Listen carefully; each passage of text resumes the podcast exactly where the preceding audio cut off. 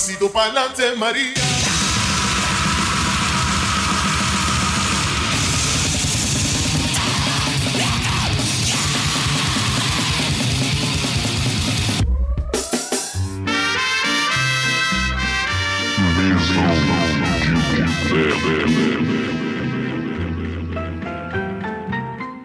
É isso aí, estamos no ar com Mesão de Boteco Entrevista número 27, que você vai poder acompanhar no nosso site posthardcorebr1.blogspot.com, nossas redes sociais, Facebook, posthardcorebr, Instagram e Twitter, posthardcore_br. Além de ouvir aí pelo nosso site, você pode ouvir aí nos principais agregadores, Spotify, Deezer, Breaker, Pocket Cast, Radio Public, Anchor, Overcast, Google Podcasts, o Apple Podcasts, se você é Playboy tem um iPhone, e no Castbox a gente está tendo problema. Então, usa os outros aí, deixa o Castbox um pouco de lado, que infelizmente não está rolando tão fácil. E hoje a nossa entrevista, cara, é, é, é, muito doido falar essas coisas, que acho que a maioria das edições sempre falo que é alguma pessoa que eu conheço há muitos anos, ou que tem um convívio há muito tempo, e esse não, não deixa de ser diferente. Muitos anos já de, de conhecer esse, esse ser, né? Uh, atualmente baterista aí da Death Kids, uma das bandas aí que tá levando o nome do, do underground do Brasil aí para fora. E hoje a gente tem o Mariano. Seja muito bem-vindo, cara, e muito obrigado por estar participando hoje. Eu que agradeço pelo convite, por ser levado a sério minimamente para alguém querer ouvir o que eu acho da vida. Valeu. Imagina. E a gente tem o Jean hoje voltando às participações gravadas. Então, bem-vindo novamente aí, Jean. Valeu, valeu, Ferraz. E aí, Mariano? Suave? Suave, mano. Tô, vou ficar num canto aqui, não estranhe, tá? Porque é o único lugar onde a internet maldita funciona. Fica tranquilo. A gente é... tem uma coisa com, com, com que eu consigo me relacionar é pobreza. É, a gente, a, gente, a gente, sabe bem disso. Mariano, para a gente dar aquele, aquele início bom, né? A gente sempre pergunta sobre o, o, o teu início. Então a gente vai voltar com Mariano novão lá em Rio Preto, garotão, pré-adolescente. Como é que foi o teu início dentro do underground, cara? Como é que você começou a descobrir essa coisa de, de, de música dentro do underground? Como é que foi o seu início nisso, cara? Cara, aquele bagulho, tipo, sendo do interior, invariavelmente você chega por por sei lá, acredito que o movimento histórico também era outro aqui em Rio Preto, então tinha muito essa coisa de roqueiro de shopping, sei lá. Então, sendo do interior, tem essa coisa que tipo meio que nada muda assim. Uhum. Que as pessoas vão dos mesmos lugares e tal. E aí eu comecei a conhecer, sei lá, umas bandas, mas a coisa bem rasteira, quando eu tinha tipo uns 14, 13 anos, sei lá, Nightwish, até umas coisas assim. e aí colando com a galera tal. E nisso, os moleques do Trema, que inclusive você conhece, Rodolfo, Alessandro, uhum. Rafael, Sérgio também, né? É... A gente estudava na mesma escola e tal, e, e, inclusive meio que andava com turmas diferentes, assim, mas foi meio que se reconvergindo conforme a gente ia mais para a parada do punk, né? Sim. E, e aí, conforme o. Tipo, primeiro com uma fase. Coletivamente, eu digo, né? Nós da turma, assim, né? Porque uhum. a gente meio que se retroalimentava, né? Um mostrava coisa pro outro, tipo de coisa, né? Aquela coisa clássica de quando você tá entrando num rolê, assim. E. Primeiro numa vibe meio laja, meio pedreiro, assim.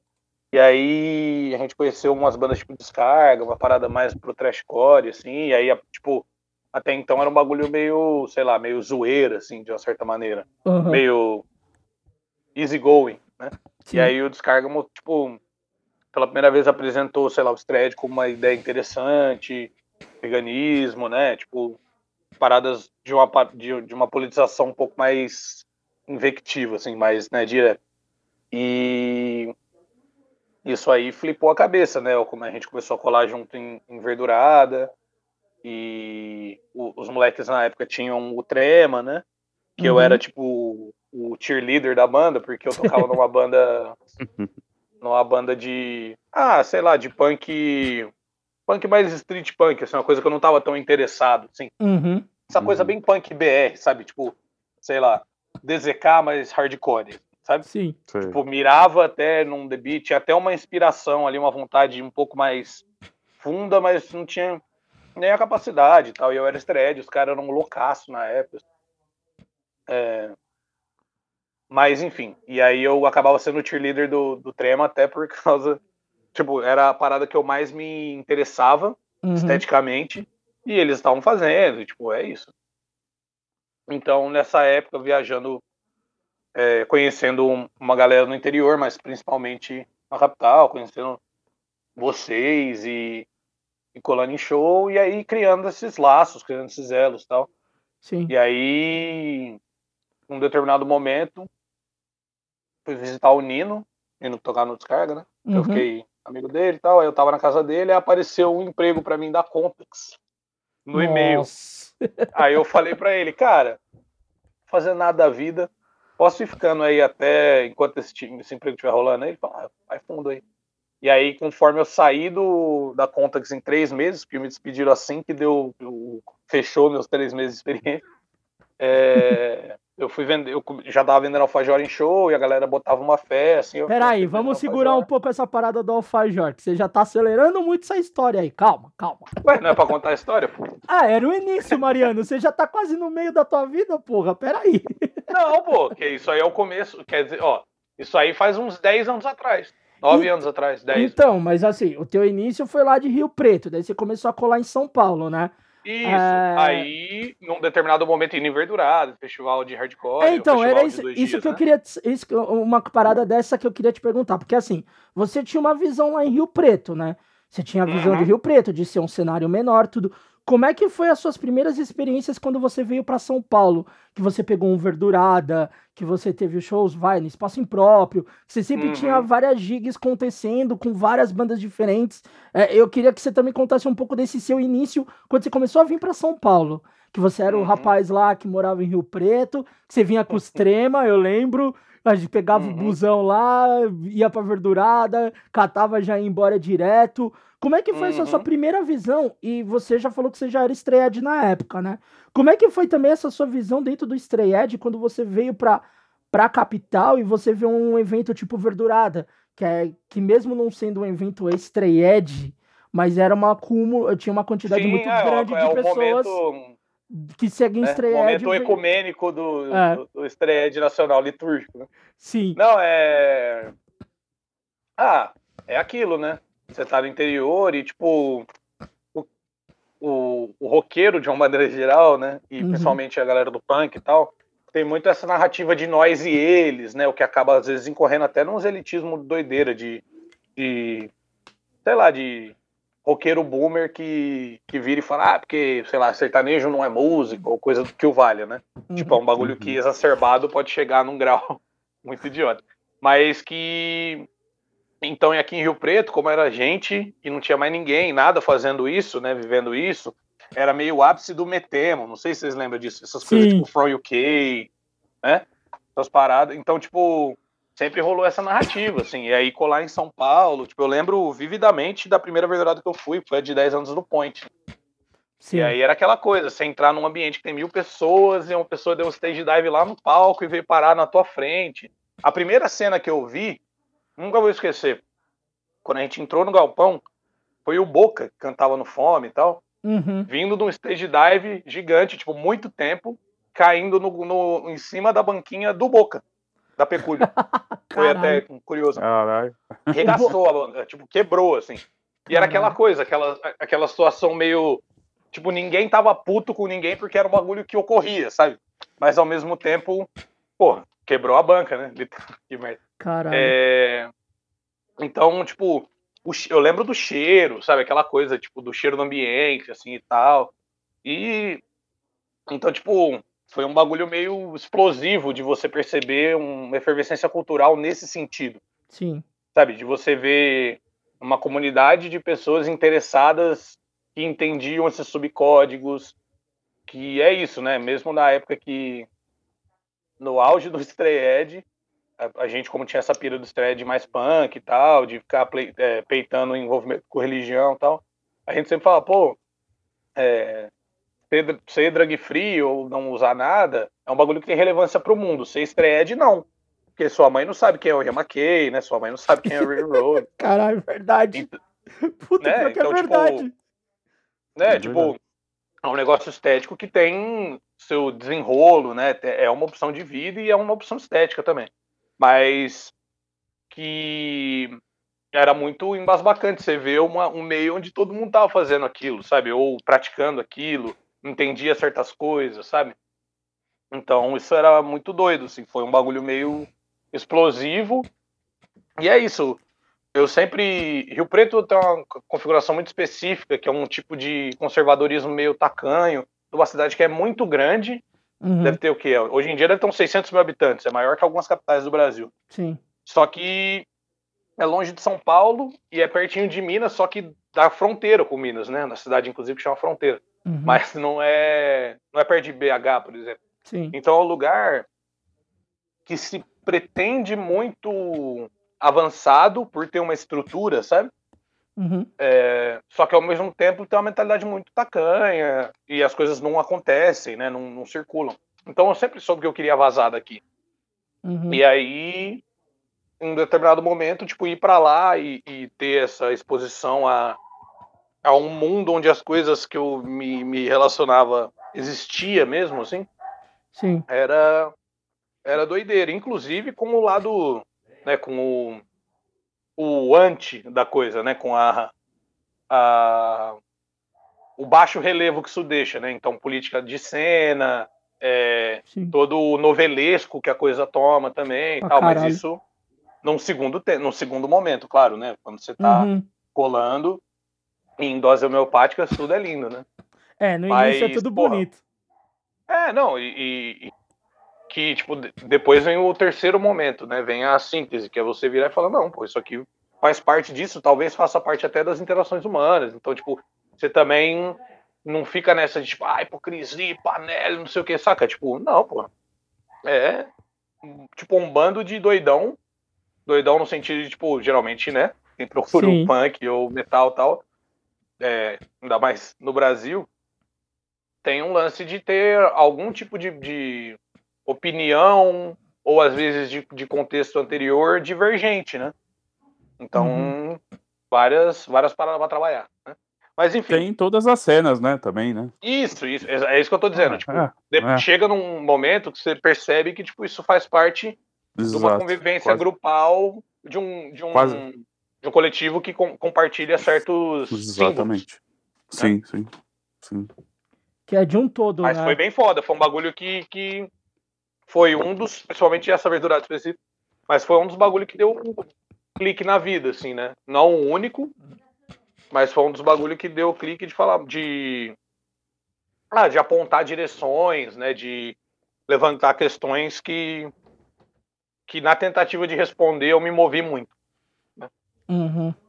E, e, cara, ah, até que eu lembro que, que você falou que você teve nas primeiras bandas tua que você tocava, que era Uhum. punk e tal. E eu lembro que quando você começou a vir pra São Paulo, você não, não tava tocando em banda ainda, tudo. E eu tenho uma memória, e até queria te falar o, o, o ponto da pergunta é por essa memória, que eu lembro que uma Uhum. vez você tocou bateria no Nerds. No Nerds Attack. Sim, uma Que- vez específica, em São Caetano. Em São. Caetano, sim, no Cida, lá no. É Cidadão Eu do acho que o, o Fabiano não foi, o Chopô tocou guitarra e eu toquei Foi. bateria. O, e eles me Fa- passaram as músicas na hora, falaram, qual que você lembra aí? o. Fabiano tava no hospital, cara. O Fabiano tava internado. Eu não lembro o que, que ele tinha tido. Ele foi pro hospital e teve esse show e você tocou bateria. Mas a minha pergunta Uhum. nesse ponto é assim: aquele dia você tocou uma bateria numa banda. Ali te deu de novo, tipo assim, lógico que eu acho que você já tinha vontade na época de tocar numa banda, mas ali te- deu um outro estalo de tipo, cara, eu tenho que tocar, eu quero tocar realmente numa banda aqui em São Paulo, arrumar uma galera, ver se rola alguma coisa. Ali foi um ponto que também te, te, te- ainda, ainda é, vamos dizer, germinou ali aquela vontade que você já tinha Uhum. de antes. É, então, quando eu colei pra São Paulo, eu já tinha. É, eu tocava aqui com o Miseráveis, só que o Miseráveis é, é- era aquela típica banda que é isso. O máximo que a gente foi foi pra Araçatuba, sabe? Uhum. Pegou, entrou no carro e foi 100 km daqui. Então. Ah, Tubarão, Catanduva. É... Então, tipo, já tinha de experiência. Eu já tinha tocado com o Condictio também. Toquei alguns Ah, shows é. com o Condictio. Verdade. E aí é aquela coisa, tipo, porra. É... Porque o Nerds Attack era aquela banda que, talvez você vá lembrar, ela, ela era tipo, meio aglutinadora, né? Sim. Tipo, ela não. E, e eu digo isso é, sem, sem muita questão também. Tipo, que Nerds Attack não era minha banda favorita, assim, não era uma Uhum. banda que eu, que eu chapava tanto no som, mas mais no contexto, nas letras, nas pessoas, em Sim. tudo que aquilo envolvia.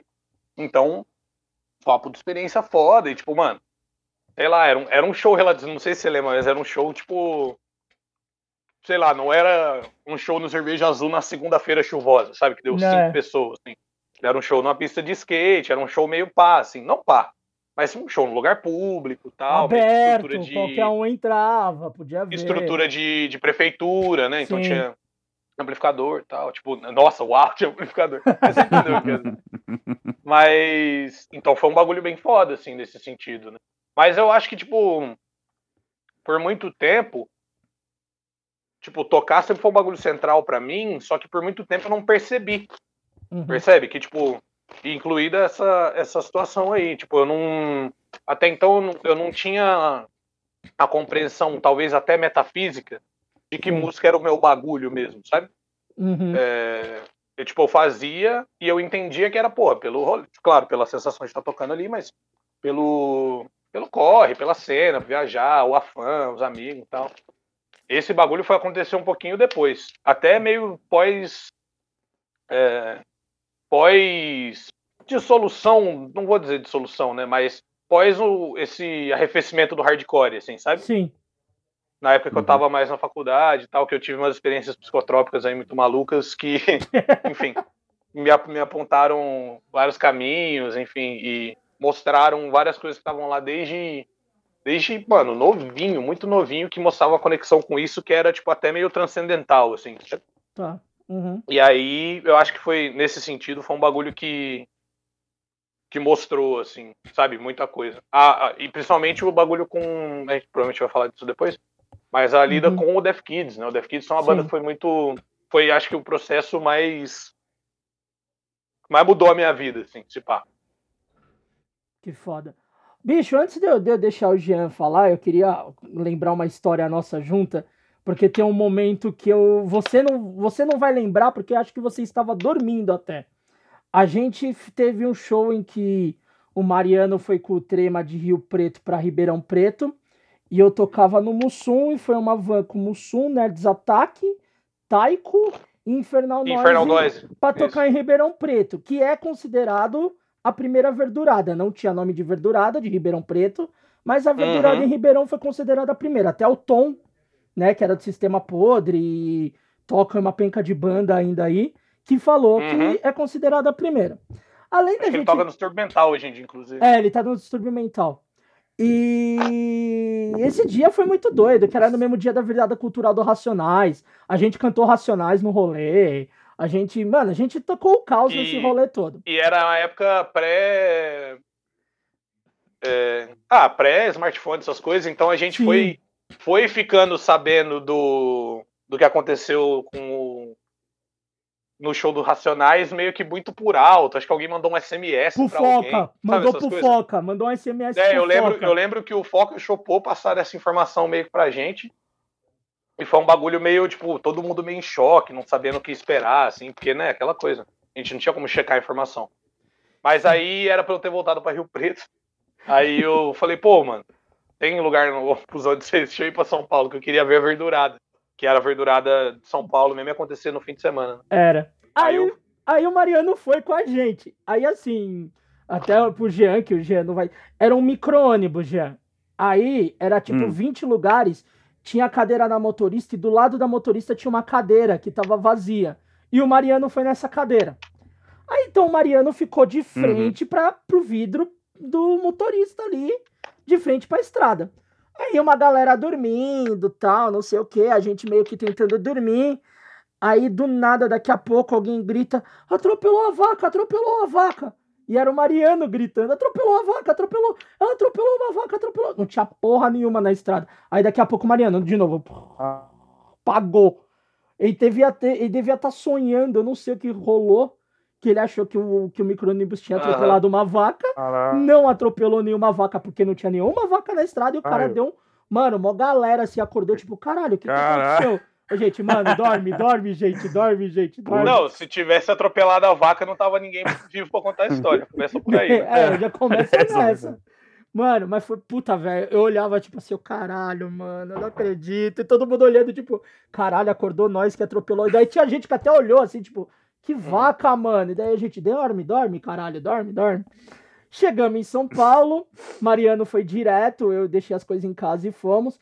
E esse rolê foi muito doido, porque assim, a gente teve os shows lá em, em Ribeirão Preto, foram muito fodas as apresentações, acabou, a gente veio para São Paulo. Aí de manhã teve cólera, ratos de porão, garotos podres inocentes. A, tava rolando a virada cultural, teve a verdurada com possuído pelo cão. Subterra, Subterra Medications. Né? Medications e Bumbum Kid, né? É, acho que o principal do dia era Boom que teve. Boom eu tô tentando Kid. lembrar qual era a outra banda que teve. É, eu também não lembro. Eu também não lembro. Porque a gente não. Eu não lembro. Eu não lembro de ter visto. Eu lembro do Possuído pelo Cão, o Subterra uhum. e o Bumbum Kid que a gente tava comendo. Mas, tipo, foi quase 24 horas de rolê, assim. A gente fez uma virada cultural alternativa, tá ligado? E o Mariano veio junto, assim, a gente tudo junto, tipo, vamos caralho, vamos caralho, vamos. Indo, indo, indo. Se alguém ia sobreviver no fim das contas, a gente não sabia, a gente só tava indo. Mas foi muito louco esse rolê, bicho. Tipo, eu, até na última edição que a gente teve aqui com o Luciano, com o Teta, ele tava nesse rolê porque ele tocava batera na Taiko. E, tipo, a gente lembra com o maior carinho desse dia, mano. Porque aconteceu todos os fatos mais loucos possíveis. As piadas mais idiotas, tipo, os bagulho mais nonsense. E, e é muito foda, cara. E e eu queria ter relembrar isso contigo, cara, que foi acho que um rolê que você também curtiu pra caralho, assim, na época, né, mano? Sim, isso rolê foi legal, foi bem foda. Foi muito doido. E, cara, saindo dessa parte de rolê, uh, tem até. Eu vou entrar um pouco na parte das perguntas. A gente pede lá pro pessoal no Instagram, dá pergunta pra gente, tudo. E você já estava entrando no assunto e eu te freiei um pouco porque a gente. Por causa de uma pergunta, uma das perguntas é do Cantinfras, lá da Caustic, o de Intentions e ah, tal. O nosso já quase sócio aqui, porque todo o programa ele manda pergunta, ele divulga, tipo, abraço pro Kant. E, e até te perguntar da parada do Alfajores, porque ele pergunta por onde andam os alfajores do Mariano? Então, cara, um bagulho que eu fico mó feliz, inclusive, que muita gente lembra de mim pelo alfajor, inclusive. É... Cara, o alfajor foi um bagulho muito louco na minha vida, assim, porque eu aprendi a fazer em Minas. E aí, desde então, meio que virou até uma marca, literalmente, né? Porque o bagulho usava, o adesivo usava a minha cara no adesivo. Uhum. E o que, que rolou com, com o alfajor basicamente foi que, mano, eu não não rola para mim, tipo, cozinhar para vender, saca? Por exemplo, eu dando aula de inglês, eu acredito que eu consigo ter uma desenvoltura maior para lidar com o, sei lá, com a adultez no pior sentido da coisa, sabe? Tipo, Sim. É, uhum. manusear o tempo, enfim, todas essas coisas, né? Com o Alfajor, era um bagulho que, mano, quer queira, quer não, você tinha que cuidar de tudo. Tudo que eu digo, por exemplo, eu fazia o alfajor, embalava, entregava, era o responsável por captar cliente. Então era um bagulho que meio que acabava até tirando um pouco do gosto de fazer a parada, que é um bagulho que eu gostava de fazer, tipo, o alfajor em si, a, a feitura da coisa, né? Uhum. Uhum. E aí era um bagulho que meio que, sei lá, deu uma consumida uma época, assim. E também porque, tipo. É... Enfim, da maneira que eu vivia na época do alfajor, era um bagulho que, que eu tava sempre na risca de grana, sabe? Uhum. Então, chegou um momento que eu meio que segui em frente, assim. Inclusive, é, compartilhei a receita com várias pessoas. Tipo, faz aí, por exemplo, se alguém. Por exemplo, se alguém fizer o trabalho de já vender tudo, sabe? Por exemplo, fazer uma fornada em que todos meio que já tem um destino, sabe? Uhum. Aí eu, eu faria rindo, assim, sabe? Tipo, pagou ali os Uhum. ingredientes, faria, sabe, pela celebração da coisa mesmo, mas Uhum. é, fazer, sei lá, profissionalmente, né? Fazer Uhum. em nível olímpico, dá pra mim não. Não é a minha, não. Mas eu fico bem feliz que a galera lembra de mim, inclusive muita Hum. gente. é, tive muita inserção dentro do rolê vegano. Tipo, esse rolê vegano não hardcoreano, né? Que Uhum. que sempre resvalou no hardcore, porque é, na época, é, no mundo pré-coach, veganismo era um bagulho que você chegava através de certas coisas, né? Uma delas era o hardcore. Era. Aí, hoje em dia que a gente tem, sei lá, que, que vegan que vota no bolsa é um bagulho Bizarro. convencional, assim. É, Putz, eu- é verdade. é aquela coisa. É, razões para ser existem mil, né? De, de- das mais Uhum. relevantes às menos. Né? É, e aí, enfim, mas eu fico bem feliz, assim, que, tipo, de, sei lá, até porque o bagulho tinha a minha cara, muita gente reconhecia, assim, sei lá. Uhum. Pô, você vendia o alfajor lá e tal. Eu fico bem feliz, assim. Pô, você Mas, saiu pô, até em matéria de site, né, mano? Eu lembro dessa fita. Sim, saí na, na revista dos vegetarianos, dei uma entrevista pra, pra, pra Folha. é, a da bem- Folha. pô, A da Folha, Foi bem polêmica, né? É, porque, inclusive, era a namorada, à época, de um amigo meu, que ela precisava dessas colunas de personalidades de São Paulo, sabe? Uhum. Acho que era até pra um bagulho meio Folha São Paulo. assim.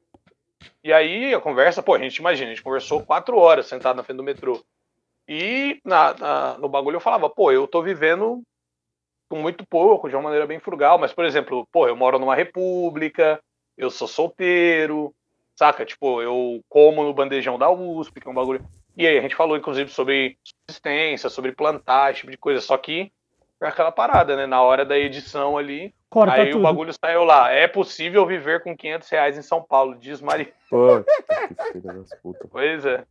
Não, e é aquela coisa, né? Como diz o, o, o poeta, né? Você quebrar uma jarra de leite, o tempo que você demora para limpar é muito menor do que o tempo que você demora para para quebrar de fato, né? Tipo, você. Tipo, acontece um bagulho desse, um milhão de pessoas vêm. Você se retrata, duas mil vêm. Tá. Sim. Então.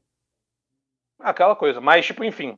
Foi um bagulho que me deu uma, uma certa projeção até, assim, dentro do hardcore também, de ser um Uhum. ponto de referência para muita gente que me conhecia de fora de São Paulo, por exemplo. né? Eu era o maninho do Alfajor também. Isso. Sabe, tipo, não era só o Alfajor, era o Alfajor do Mariano. assim. Era o Alfajor do Mariano, mas Pela era- galera. É, então, pela galera lembrar. Inclusive, um, um abraço pro Cantinfras. Pô, da hora lembra, ter lembrado. O Crantifas mandou mais pergunta, mas não vai ser pra agora. Ah, tem uma que ele perguntou aqui que eu não sei que é essa história. Até é bom que daí eu te pergunto. Ele falou. Peraí, que cortou a porra da pergunta aqui. Instagram é uma bosta, gente. É, que você deu uma bica. Peraí, calma aí que eu vou pegar Bica? aqui. É, pergunta como foi dar uma bica. Ah, nossa, eu sei exatamente o que é. é. A, a bica do, do, do carro, né? É, Ah, isso aí. é, minha responsabilidade jurídica me, me, me, me faz tratar a coisa dessa maneira, mas basicamente, numa manifestação contra um, um passado prefeito safado de São Paulo aí, que vocês devem imaginar, sim. Né? Uhum. é, que é famoso por não ter uma dicção muito clara, tal, enfim, né? Aham. É, Uhum. Uhum. E aí teve uma manifestação, e aí o carro dele, tipo, a manifestação era do- no, no aniversário de São Paulo, tava na Praça da Sé, porque rola uma missa na, na Igreja da Sé, né? Sim. E aí ele tentou Uhum. colar, e era uma época que a galera tava com umas faixas, assim, tipo, é, pior prefeito da história de São Paulo, tipo, meio, sabe esses cheques simbólicos de que a galera entrega em, Uhum. em premiação, tipo, de atletismo, sabe essas coisas? Sim. é tipo um checão gigantesco. Galera com uns desses, assim, pior prefeito da história de São Paulo. E aí o carro saiu, e aí todo mundo é aquela coisa, todo mundo começou a fazer carinho no carro. É que você me entende. E aí Cara. saiu uma foto de eu fazendo um carinho bem assintoso de coturno. Né? É, e aí, na época, eu lembro que eu já, eu já tava sem Facebook. Tipo, até quem tá no Facebook, tem uma amiga minha fala, galera, para de compartilhar essa porra e falar meu nome aí, caralho. Vocês são um idiota. Tipo, porque a galera tava achando legal, tipo, pô, foda, não sei o que, rolou tal coisa tal. E eu, mano, menos, por favor. Mas foi, foi isso, assim. Até agora, graças a Jar Safari, nenhuma represália, até porque nem foi nada demais, né? Não, não, literalmente não foi nada demais mesmo. Caralho. Mas foi uma, mas é, é outro highlight da vida. Vai entrar no, no, nos compactos dos melhores momentos da vida no final. Caralho, mano, que doido, velho. Uh, Jean, faz aí pergunta. Eu tô perguntando pra caralho e você não tá falando nada. Não, É, dá só, dá só uns 5 segundos que eu vou arrancar a camiseta aqui, que tá um calor da porra aqui. Isso, e vai fazendo aí, Ferraz, porque tem gente aqui. Ah, tá. Aguenta aí. Rapidinho. Tá ao vivo, gente. Mariano fazendo um semi-striptease. Não, Ao eu. vivo. É. Que coisa eu- passa pra mim, eu, eu edito. Eu Não, o quê? aqui. Não vamos editar que porra de editar, Jean? Deixa. Não, eu A edito. parte, aqui. boa, a parte boa você tem que. Você quer cortar, edito, caralho? edito, edito. Não, não. Não é pra cortar. Não é pra cortar. Não, sem corte. Não, o strip pode mandar, ele pode. ele pode mandar a foto lá pra, pra chamar atenção, né? Pro post. Pro Verdade. perfil. Né? É, é, Mariano, faz um. Patrocinar, patrocinar o post com a fotona lá. Isso, É. isso. Ou essa ou é a bica. Nunca. Não, achei que vocês estavam falando da bica. Tem outra? Qual não, a gente tava falando atenção? do seu strip agora, que você tá tirando a camisa. É, Ah. ah. na cabeça. tá. Bom, se vocês verem isso, significa que vocês estão com algum tipo de software espião. Isso não me agrada, não. O, o Zuckerberg é, o. Conheço, Exatamente. o- Estamos gravando Zucadas do aqui. ele. Tá no meu Tô, zap. eu, tô, eu tô vendo você É, agora exato. sem a camisa, Mariano. Isso, Eu tô É, ouvindo, você tá com. Você tá soando. isso, Tá isso, soando pelado pra mim aqui. É, Consigo isso, captar a sua vibração desnuda. caralho, Isso. mano. Exatamente, exatamente. Bicho, depois Não, mas vai fazendo. a gente vai voltando depois para as perguntas do pessoal, tem mais umas perguntas. Mas eu queria Uhum. te. ah, você tocou no Condiction, você teve esse show do Nerds. Eu não lembro, você chegou a tocar em mais alguma banda antes do Death Kids? Sim, sim, o Life É. Lifters. ah, é enfim, o Life teve- Lifters, verdade. Teve o Life Lifters. Isso. Sim, que era a famosa banda pra pagar ensaio barato, né? E quando você põe mais de cinco cabeças numa banda é pra pagar, é pra pagar barato no ensaio. É pra pagar barato no ensaio. o Life Lifters era quem? Era você? Era, vamos lá, era eu, o Lázaro. É, o Lázaro. O, é, o Cris, não sei se você lembra dele. Sim, lógico, o Cris. é, o Renan, de Carapicuíba. Tá, é, a Ju, de Carapicuíba. tá. Você lembra? É, é, o Jean, que. é, não, é, o Jean. Tá, Daí, o, o Binho, tá. que na época entrou como segundo guitarrista. Uhum. E. é, e a Marta, depois que o Jean saiu. Marta do Chile, né? Ah, tá. Marta do Então Chile. era- Sim. Isso. Então era eu, Lázaro, Cris, Renan, Ju, é, Bibi, né? Que era Binho, e. E Marta no lugar do Jean. E como é que foi essa experiência no Life Lifters, cara? Cara, era interessante porque era isso, né? Na época, bem no afã de ser uma banda que se propunha a ser algo mais. Então a gente era um coletivo ao mesmo tempo, organizou alguns eventos, é, seja de arrecadação, seja de atividade formativa, né? Então, um bagulho que foi bem interessante, assim, foi bem. foi Bem, foi, um, foi um momento bem vivido, assim, né? Uhum. Tava no ápice do, do nosso contato também com a galera do Impróprio, com o Josimas, com a Andresa, que depois é, viriam a ser as pessoas que possibilitaram a primeira tour da, na Europa do DET, que, né, enfim, Sim. essa história, né?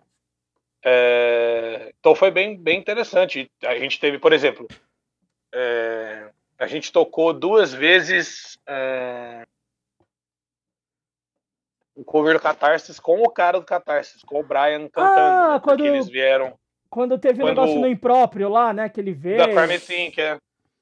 Que exatamente. foda. Aí a gente aproveitou que ele tava lá, já, to... já meio que tocava essa música, aproveitou e tirou uma casquinha. Falou, mano, bora?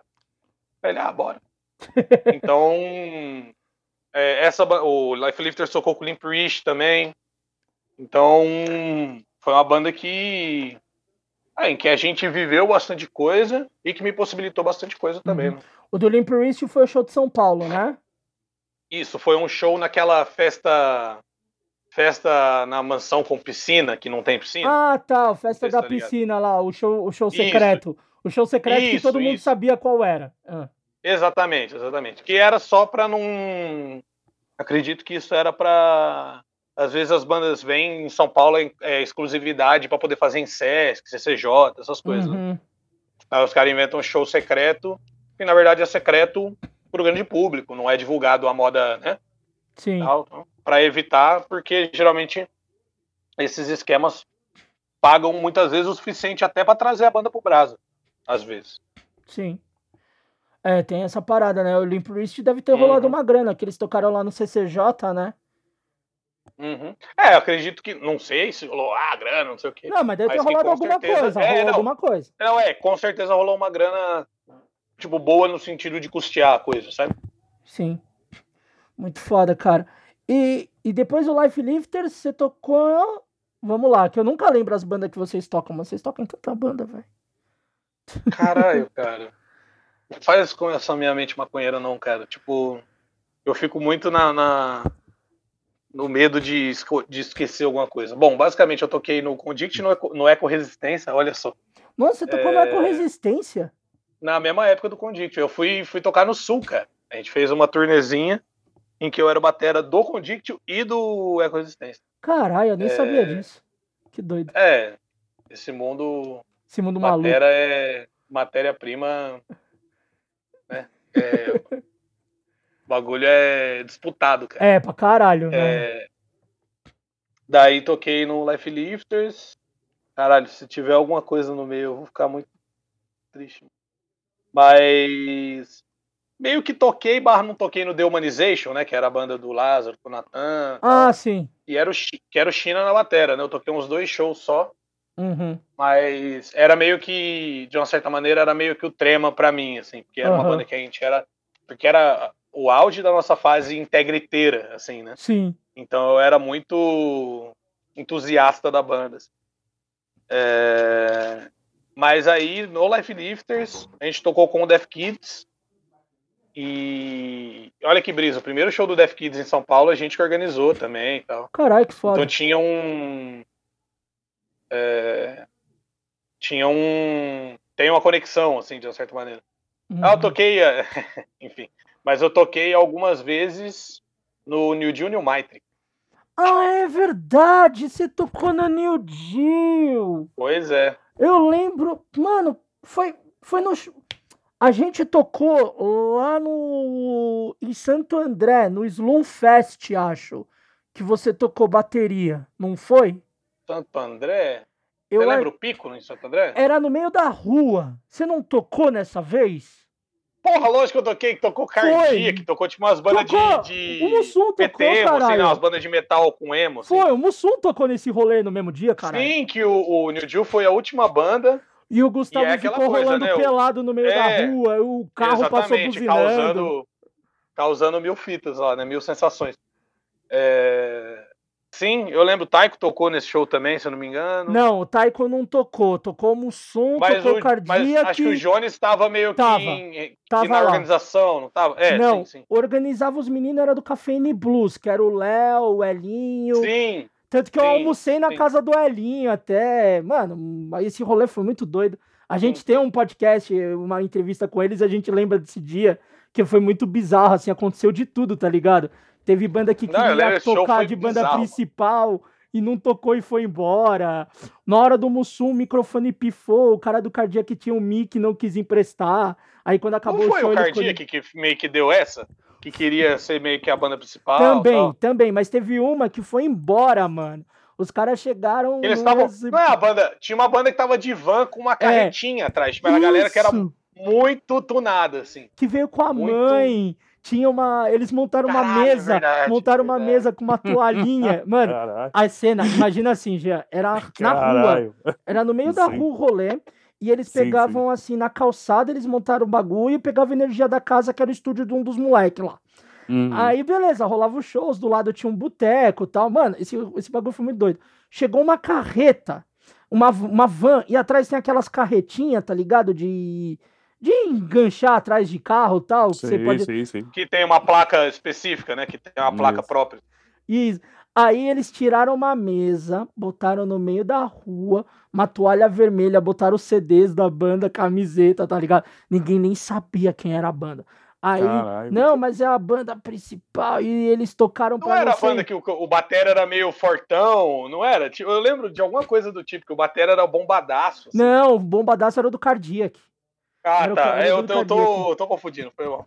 Aí foi muito doido que eles montaram assim, mano, e a mãe, o pai de não sei quem deles estava lá e falou que não, porque eles tocaram no interior pra não sei quantas mil pessoas, tipo num festival da uva, festival do morango, sei lá que caralho que era, Tipo, Caralho. festa do milho. festa Sim. do milho. E, mano, E o. Elinho e o Léo, tipo, os moleques, não, mano, eles vão tocar em tal ordem, que é tal ordem, tal ordem. Ficaram putaço, desmontaram tudo e foram embora. Caralho. Eles não tocaram. E a gente Não, e mesmo assim. Mesmo assim, a gente foi a última banda a tocar. Era um domingo, acho que a gente tocou tipo Era 11 da manhã com medo da polícia chegar. Imagina se os caras tivessem tocado, sacou? Caralho. 11 da Eu queria- noite, desculpa. Queria saber que banda é essa, mano. Pensou os caras ficaram gigantescos. Mano, ninguém aí, gente lembra, não Ah, Não, dá, pra, não- ach- dá pra achar via flyer, eu acho. É, talvez, mas, mano, tipo, foi muito engraçado. E assim, nesse rolê rolou de tudo. A gente, eu tenho até hoje, Mariana, lá naquele dia tinha um cara dando umas sedas trampa- transparente, que era de uma marca de um macaco. Aí ele, Ah, cara, eu esqueci o nome dessa marca. eu também esqueci. Caralho, moleque. Eu tenho isso até hoje guardado. eu guardei a Caralho, caixinha, moleque, mano. eu lembro. Essas é, celulose, né? É. Essas sedas, que é tipo um plastiquinho Não, transparente. e o pior, eu não fumo. Aí o Thiago, Uhum. batera nosso lá do Mussum, falou assim: Ô Ferraz, fica aí com os bagulho e guarda. Aí eu guardei, trouxe pra casa e ficou comigo. Nunca mais, né? Ai, Nunca que mais. Deve estar aqui em casa até hoje, porque eu lembro que eu não joguei fora aquilo. E assim, rolou de tudo. No Mussum, o, o Cardíaco queria tocar logo. E, o, e tipo, meio que o o Léo e ele falou assim: Ô, os caras estão acelerando aí pra tocar. Eu já fiquei puto. Porque eu falei assim: Ó, vamos tocar mais dois Óbvio. sons e já era. Aí os moleques da banda, eu, não, toca essa porra e acabou, vai tomar no cu, cardíaco do caralho. Aí o microfone começou a pifar, eu comecei a berrar, mano. O cardíaco foi tocar, o vocal chegou, porra, desculpa aí, pá, porque os caras, o batera ficou acelerando. Aí ele, pô, Uhum. mano, desculpa, tá qualquer coisa. Não, firmeza, pá. Achei que o cara tinha sido uma firmeza. Daqui a pouco o cara me puxa um mic novo, assim, conecta no bagulho e começa. Eu falei, mano, o cara viu que eu tá com o mic cagado, por que, que não me emprestou? Mano, esse rolê só teve. Só teve merda, só teve treta, só teve. E o do New Deal, que foi bizarro, né, mano? Que assim, não que foi bizarro, a gente já sabia. Gustavo sempre fica nu, no show. Não, é, mas é, é, mas é show na rua, essas De- coisas. Quebrada de vila, Jean. Na quebrada de vila. Uma galera de vila. Tava tendo festa junina a 200 metros nosso ali, 100 metros, que dava pra ver a fogueira. Aí você me vê um cara pelado no meio da rua, rolando no chão com uma baqueta no rabo. O que, que você espera, mano? E aqueles show. Aqueles show que é tipo. Sei lá, acaba atraindo até uma, uma galera, tipo, sei lá. Meio entusi- entusiasta de ocasião, assim, sei lá. Sim. Um cara que, sei lá, ouviu um Merlin Manson, sabe? Aquela coisa, aí vai chegar lá, aí, por exemplo, vai fazer a, a roda, aí vai sair batendo nos outros, tipo, mas daquele jeito. Não boladão treta HC, sabe? Tipo. Roqueiro. Mas aquele bagulho que o cara fala, "Ah, é, mas a roda não é isso aí, não, é você agitar isso aí socando os outros e ser socado e tal. Sabe, nessa pegada, assim. Então era um bagulho muito. Sei lá, muito Brasil, assim, muito suco de Brasil. Foi muito doido esse rolê, cara. Verdade, você tinha tocado no de New Deal, eu não lembrava, mano. Uhum. É, e o New Deal a gente deixa pra lá, né? Porque É, infelizmente. é, exatamente. Nada a ver. A gente, a gente só contou o fato aqui porque o Mariano tocava, mas a gente não. A gente não apoia em Não nada compactua, e não. não compactua com Compactua, ideias não. Principalmente do senhor vocalista do New Deal aí, né? Tem Miguel, não. Tem, Saco de vacilo do caralho. Enfim. Enfim. Enfim. Aí nesse ponto, então, você tocou no New Deal, papapá, Deaf Kids. Cara, como é que. Você falou que vocês até organizaram no, com o Leaf Lifts o, a tour do Deaf Kids em São Paulo. Mas como é que o Deaf Kids surge para você, não de espectador, mas como surge para você o de entrar para tocar no Deaf Kids? É, o Deaf Kids, basicamente, por, por um bom tempo, até mesmo depois de eu entrar, o Deaf Kids sempre foi o Douglas compondo e gravando tudo, né? E a gente tocava ao vivo. E aí o que aconteceu? É, Robinho, enfim, não estava dando muito certo. O Robinho também morava em outra cidade e tal. E aí ia sair da banda. E a gente tocou junto nesse show em Osasco. O Life Lifters e o. Foi o Defy, o Def Kids e o Life Lifters, eu acho. Uhum. É, e aí. Eles perguntaram, porque eu acho que eles se interessaram porque eles viram que eu. Tipo, sei lá, chapava em tocar The Beat mesmo, né? Uhum. E, e aí falaram, pô, você pilha? Eu falei, ah, bora. E aí, por, por algum tempo, foi isso, assim, a gente se juntava pra... Por exemplo, se um show era do Rio ou do Rio para cima, por assim dizer, eu ia pro Rio, a gente saía umas duas vezes e tocava. Sim. Se era de São Paulo, de São Paulo para baixo, eles iam para São Paulo. Então, é, até isso fez com que o Def Kids co- conseguisse, cons- tipo, nós três, enquanto banda junto, construísse uma seriedade que não era nem necessariamente planejada, percebe? Era um bagulho que foi acontecendo, assim, e a gente, tipo, nesse esquema, né? Tocando ao vivo, é, e ele gravando as coisas e tal. Uhum. E aí, depois que a gente foi para a Europa pela primeira vez, 2014, daí a gente já estava mais decidido a morar junto. Tal. Eles mudaram para São Paulo. Aí eu morava numa república na USP. E a gente foi morar. Tipo, a gente alugou uma casa nós três juntos, na Zona Norte. E aí É, ficamos lá morando. E eu conheço essa casa, porque eu já tinha ido antes de vocês morarem lá. Caralho, que brisa. Aquela É, casa, eu sou da Zona Norte, mano. essa casa que vocês moravam era perto da onde eu morava ali, que era no começo da Leôncio de Magalhães ali. Exatamente. E Ah. aquela casa tinha uma menina que estudou comigo no colégio, que era ali perto de Buenos Aires. Ela morava nessa Sim. casa. E uma vez teve uma festa e a gente foi nessa casa, mano. Que vocês moraram depois. Da hora. Ó, como o mundo é doido. O mundo, mano, o mundo é pequenininho, cara, é minúsculo, velho. Mas antes de você- de a gente falar dessa, dessa junção, daí você contou dessa primeira turnê na Europa, né, cara? Aí eu te Uhum. pergunto, mano, como é que foi essa primeira experiência, sair do país, ir pra Europa? O, o menino de Rio Preto, que, que viu os fastcore lá, Stray Edge, agora ganhando a Europa ali, mano, como é que foi isso pra você, mano? Uhum. Ah, foi interessante, né? No primeiro momento a gente tocou num cenário mais squat, banda de crust e tal, né? Uhum, E aí era aquele bagulho, é, é o puta do choque.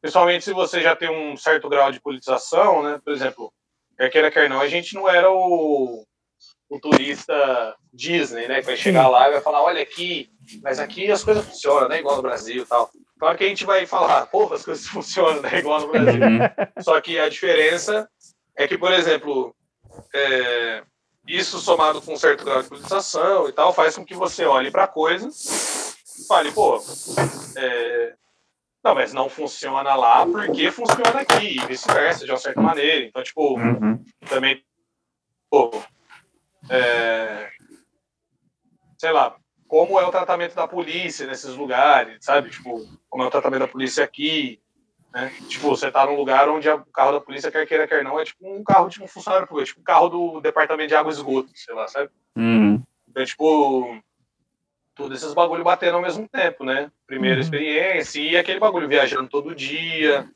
é, estando com o Josimos com a Andresa, que tinha, uma puta de um, tinha um puta de um expertise já na época, né? Já tinha uma experiência de fazer esse rolê, esses rolês. né? Então foi uma puta de um. Toda uma experiência, um divisor de águas na vida, assim, né? Foi bem interessante. E puta, velho, um bagulho que ah, levantou as sedes, né? A sede, por exemplo, de de. Sei lá, desde pequeno eu sempre senti que. Sei lá, por exemplo, aprendi a falar, a ler, a, escrever e depois a falar inglês sozinho tal. Tipo, Uhum. minha pira sempre foi com língua, desde que eu era muito pequeno, assim. Sim. Depois que veio o bagulho, fiz faculdade de letras, inclusive, depois que a música veio, que minha relação com a palavra ficou um pouco mais abalada por causa da, do, do aspecto mais sensorial do som, que foi tomando cada vez mais importância para mim. Uhum. Mas é, sempre, sempre senti que, tipo, mano, o meu não tava aqui. Não, e não aqui, tipo, ah, não, é, tá ligado? O meu negócio é ser internacional. Aham. Tipo, mas muito mais um bagulho de, tipo, da mesma maneira que. É, ah, sei lá, você conseguir acessar e se sentir um cidadão do mundo mesmo, sabe? É um, Uhum. um bagulho foda, assim, somente vindo de onde a gente veio. Então, tipo, sentir que, por exemplo, o que eu sentia quando eu pisei em São Paulo em relação a Rio Preto, de uma certa maneira, toda vez que a gente vai para lá e percebe possibilidades e, e capacidades que tem lá, é tipo sentir, tipo, sei lá, a mesma coisa que eu senti quando eu cheguei em São Paulo em relação a Rio Preto, eu sentia e sinto quando eu chego lá e vejo tipo, todas as possibilidades, inclusive as portas abertas para a gente em relação ao Brasil, sabe? Sim. Uhum. De meio que é aquele bagulho, tipo, não tem erro, não é ruim nem nada, mas tá tudo dominado, no melhor sentido, sabe? Tipo, Uhum. você entende, você sabe, você, decodi- você co- você decodifica. Então, tipo, o lance é ir para um lugar onde você vai ter que aprender a decodificar. Sim. E, ao mesmo tempo, com várias portas abertas, tanto pelas suas habilidades ali, quanto pela, sei lá, pelas parcerias que você já fez, sabe? Foda. Ô, Tá bem da Jean, hora isso. faz uma pergunta aí, Jean. Vai, você tá muito quieto. Não, eu ia perguntar aí, vocês vocês chegaram a ver um- uns shows assim de banda que vocês, que sei lá, que você é muito fã e tal, como é que foi, como é que teve sonhos realizados já nessa primeira Ah. tour, assim? Na, na primeira, a gente viu algumas bandas dessas que são meio medalhão do punk escandinavo. A gente viu a Avskun no suposto último show da banda, que depois eles fizeram Uhum. mais. Na época era o primeiro, primeiro, primeiro último, né? Pode crer. É, nesse mesmo festival tocou o Sorvete Cadete, inclusive, né? O TV Cadete. Hum, Sorvete cadete. Sorvete cadete. É... que mais? Nesse, nesse festival tocou um... tocaram algumas bandas, né? A gente tocou no Obscene, Extreme também, que foi a primeira vez que, que eu vi o I Hate God. Foi bem Uhum. foda nesse dia. É... que mais? Nesse dia, acho que é, no, no Obscene... Ah, e fora essas coisas, conhecer os caras da Crash Demon Core, essas coisas. A gente Sim. tocou no show com eles também e tal. Sim. Não é muito a minha, assim, né? Acho que já foi mais quando eu era mais novo, assim.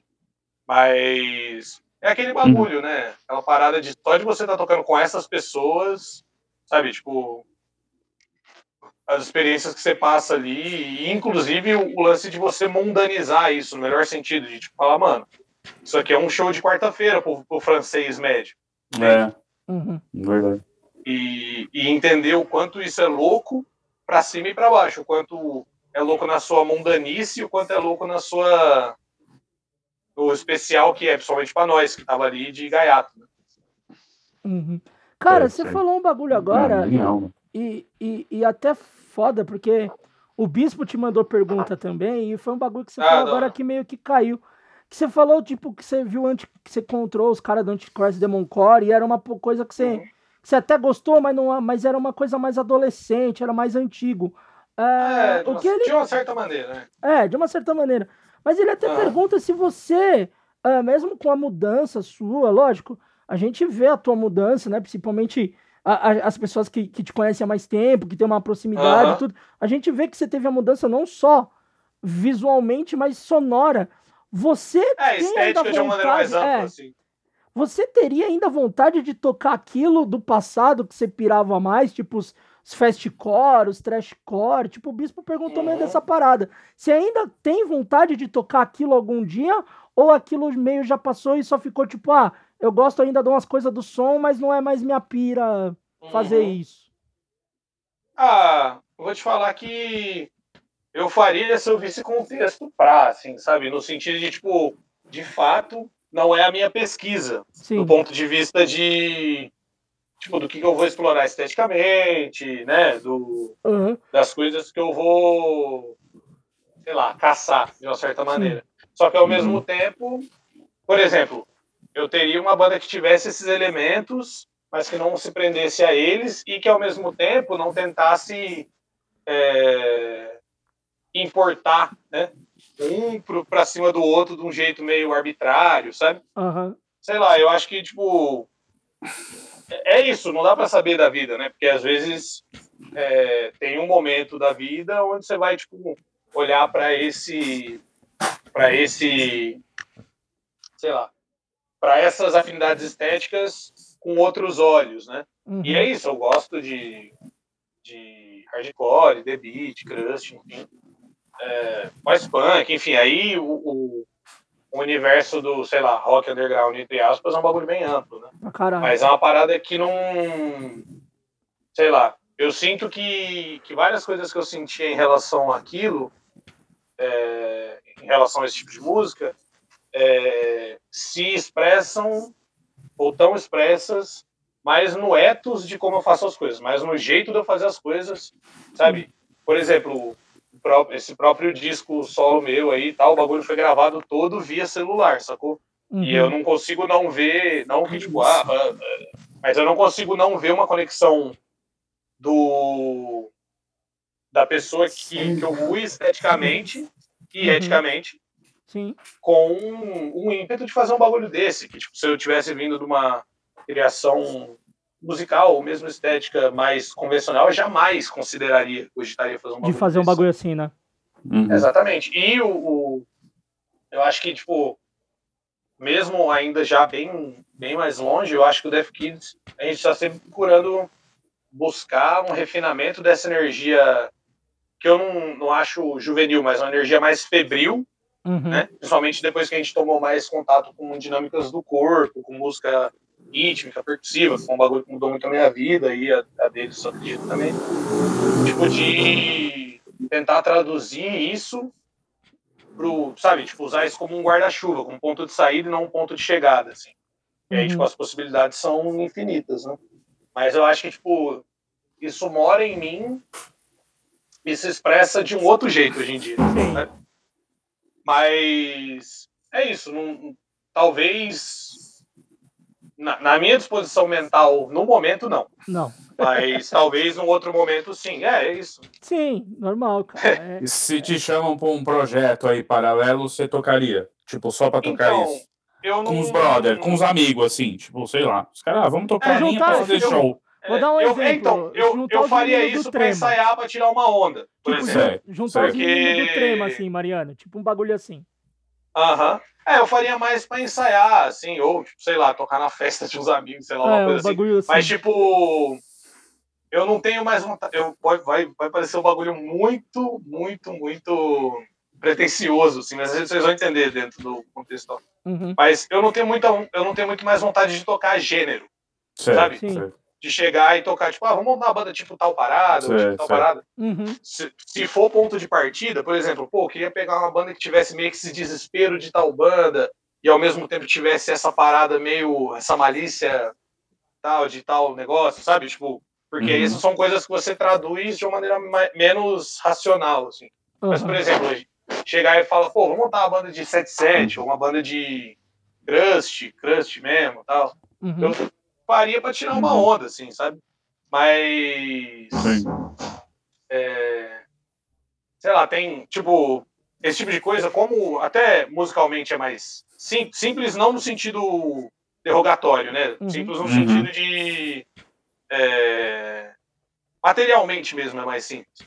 Se você não fizer com uma puta vontade, assim, se você não Uhum. fizer com entrega, o bagulho é muito fácil de você estar fazendo aquelas músicas numa fórmula, assim, sabe? Num, num Uhum. molde, assim. Sim. Duas vezes isso, aí verso refrão, verso refrão, tal. É. Então, eu acho que para eu, pra eu, de caso pensado, voltar a fazer, eu teria que voltar a sentir algo parecido com, com esse ensejo mesmo. assim, Sim. sabe? É, é da, é da mudança, né, mano? É da, é da tua mudança como pessoa também, né, mano? Não acaba entrando ne- ne- nessa parada. Ah, Não, e é isso, por exemplo, o The Beat é um Hum. bagulho que tá no Death Kids até hoje. Várias Então, são The Era isso que eu ia te perguntar? Tipo- porque o Death Kids antes era bem mais em The Beat do que atualmente, né? Vocês tiveram essa, vamos se dizer... Sim, a banda sempre uma- foi meio doidinha, né? Mas.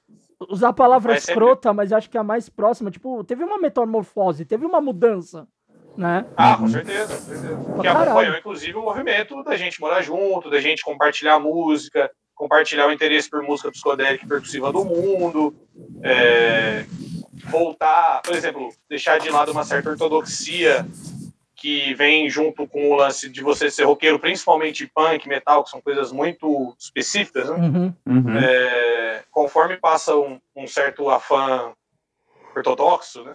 Uhum. eu comecei a reconsiderar coisas que eu ouvia da infância. Então, por exemplo, é, sei lá, fundo de quintal, sacou? Tipo, samba de uma maneira geral. assim. Sim. E não Sim. como referência, por exemplo, é, não é uma referência estética para mim. Tipo, no sentido de. é, eu não acredito que tenha nada que eu faça que é diretamente afetado pelo samba, por Sim. exemplo, sabe? Uhum. Mas que. é, que essa energia, que esse tipo de, de, por exemplo, um bagulho que eu percebo que isso tem até implicações étnicas, é, que uma, a, a, gente, a gente se permite muito ser tapeado pelo rock, num sentido de tipo, achar que os nossos sentimentos, a gente cria muito um, uns bagulhos, tipo, uns métodos bizarros, assim, que, por exemplo, meus sentimentos só cabem nesses três instrumentos aqui, ditos dessa maneira específica, sabe? Sim. Sim. E aí o contato com a percussão, enfim, contato com outros instrumentos, com tecla, enfim, com tudo isso, fez eu ver que tipo, tem coisas que ética e esteticamente não teriam como ser passadas através daquele jeito de fazer as coisas, teria que fazer de outras maneiras também, sabe? Uhum. Então, o, o, o Det passou por isso, assim, né? E é muito louco que, que o, o que mantém o, o Det enquanto energia, né? Sim. Se a coisa muda tanto, é justamente no encaixe de nós três, no encaixe do que a gente acha que é relevante pro que é o Death Kids da coisa, sabe? Uhum. Sim.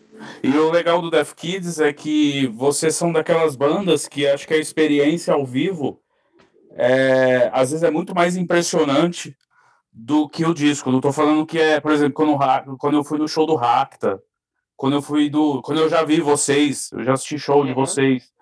E é muito louco, né? Porque é igual no disco, mas ao mesmo tempo não é, né? O Death Kids é muito louco, porque ele, ele tem o hardcore lá, cabe dentro do, hard ro- do hardcore, mas não já, já estourou a, a porteira lá e ele já pegou outras coisas, né? Então isso que eu, eu acho que isso que é fascinante, mas essa coisa do ao vivo é uma coisa que eu vejo até os comentários dos gringos, assim, de vídeo de vocês, que é a sonoridade ao vivo, assim, né? Que os Ah, caras não, ficam é que muito pra gente é um né? bagulho, porque... E por causa de percussão, né?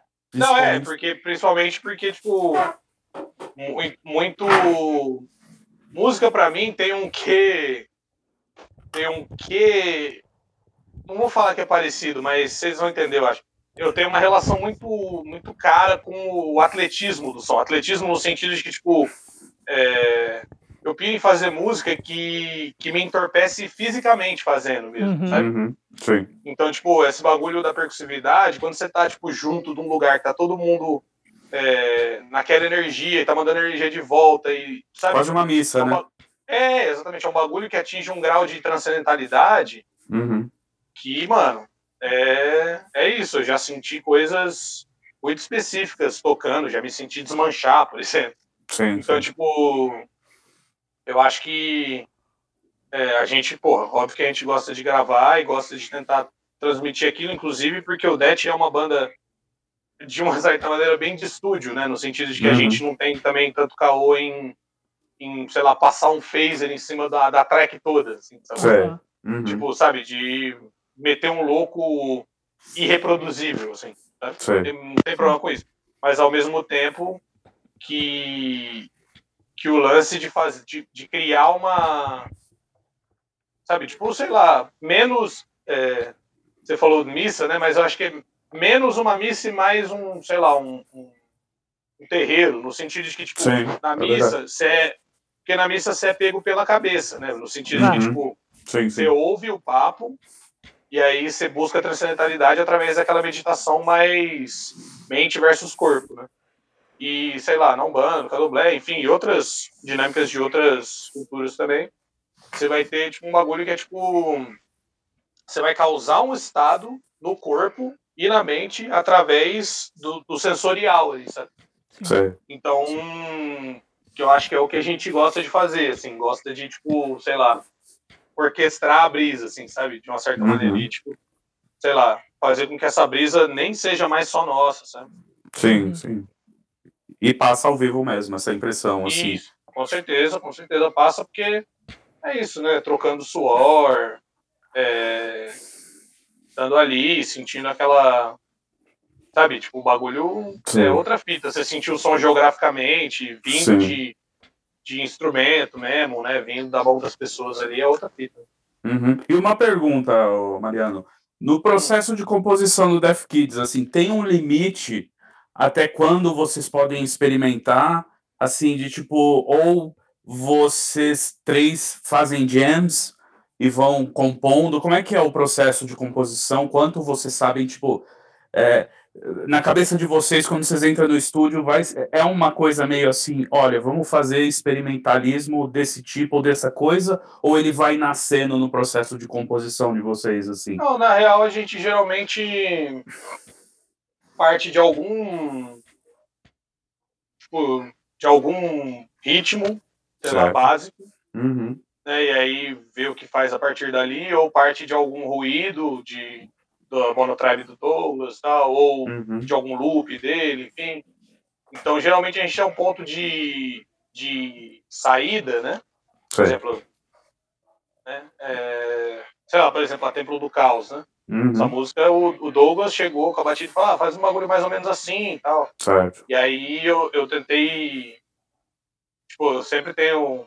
Principalmente se a batida é repetitiva, né? Se ela é meio que a Uhum. mesma coisa, Sim, eu tento criar, sei lá, um padrão de chimbal um padrão de bumbo, por exemplo. Para que meio que a música seja uma, uma parada que tem quatro coisas acontecendo ao mesmo tempo, sabe? Tem, tem as Uhum. duas mãos e tem um dos dois pés pra fazer alguma coisa. certo. É, Então, tipo, sei lá, a partir de, de coisas muito pequenas, né? Tipo, ah, um Uhum. ritmo. O que pode sair Uhum. daí é inúmeros, desde, tipo, sei lá.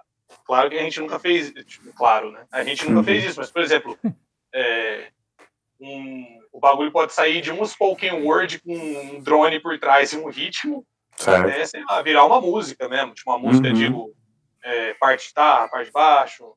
Certo. Esse tipo de coisa. Uhum. Então, e é isso, quando, tipo, principalmente pelas limitações. É, ah, limitações materiais mesmo, né? Então, Uhum, por exemplo, é, a gente foi para essas viagens, aí, aí, por exemplo, pinto uma grana e agora eu peguei tipo, umas duas congas aéreas, tipo essas congas que é só a pele. Assim. certo. Aí, por exemplo, isso já é incorporado. Ou, por exemplo, quando eu peguei um par de timbale, então isso já é incorporado ao, ao set de bateria ali e já vira uma outra coisa para flexionar, Uhum, Sim. certo.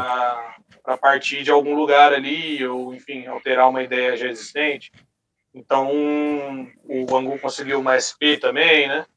Então, tipo, é, conforme vai aparecendo as coisas também, a gente vai fazendo tipo, o que é possível. assim. Então, no configuração do Lamento, por exemplo, tem, tem aquela música que é tipo várias panelas com água. Uhum. Legal. É isso, Foda. assim. E que, e que ao mesmo tempo a gente luta para tipo, qualquer ideia que a gente vai fazer não seja um bagulho gratuito também, sabe? Uhum, Não seja uma parada que, tipo, ah, tá ali por tá, assim. Mas que, que ajude na construção da narrativa, assim. certo. Que foda, que foda. Bicho, te perguntar, eu vou fazer, na verdade, uma pergunta que veio de duas pessoas. Além do Cantinfras, o Pão Hum. também perguntou. Ah. É, é, ok, o Pão. Abraço pro Pão. Hum, É, hum. como tá sendo, como, como que é a, a recepção e a divulgação da banda lá fora, na gringa? Como é que tá, como é que, como é que foi pra você e como é que é atualmente, né? Essa recepção que o Death Kids teve lá fora, cara. Ah, então, é um bagulho muito específico, né? Porque, por exemplo, até a gente fez duas tours, né? É, Uhum. 2014 2016. E aí, voltamos, tava meio osso de grana, tal, tava naquele meio desânimo. E aí, no final do ano, a gente morava junto, né? Sim. É, no final do ano a gente ali, naquele pá, tipo, aquele momento em que a gente voltou da tour, meio pensando, putz, e agora? O que a gente faz? Continua, continua, faz, não faz?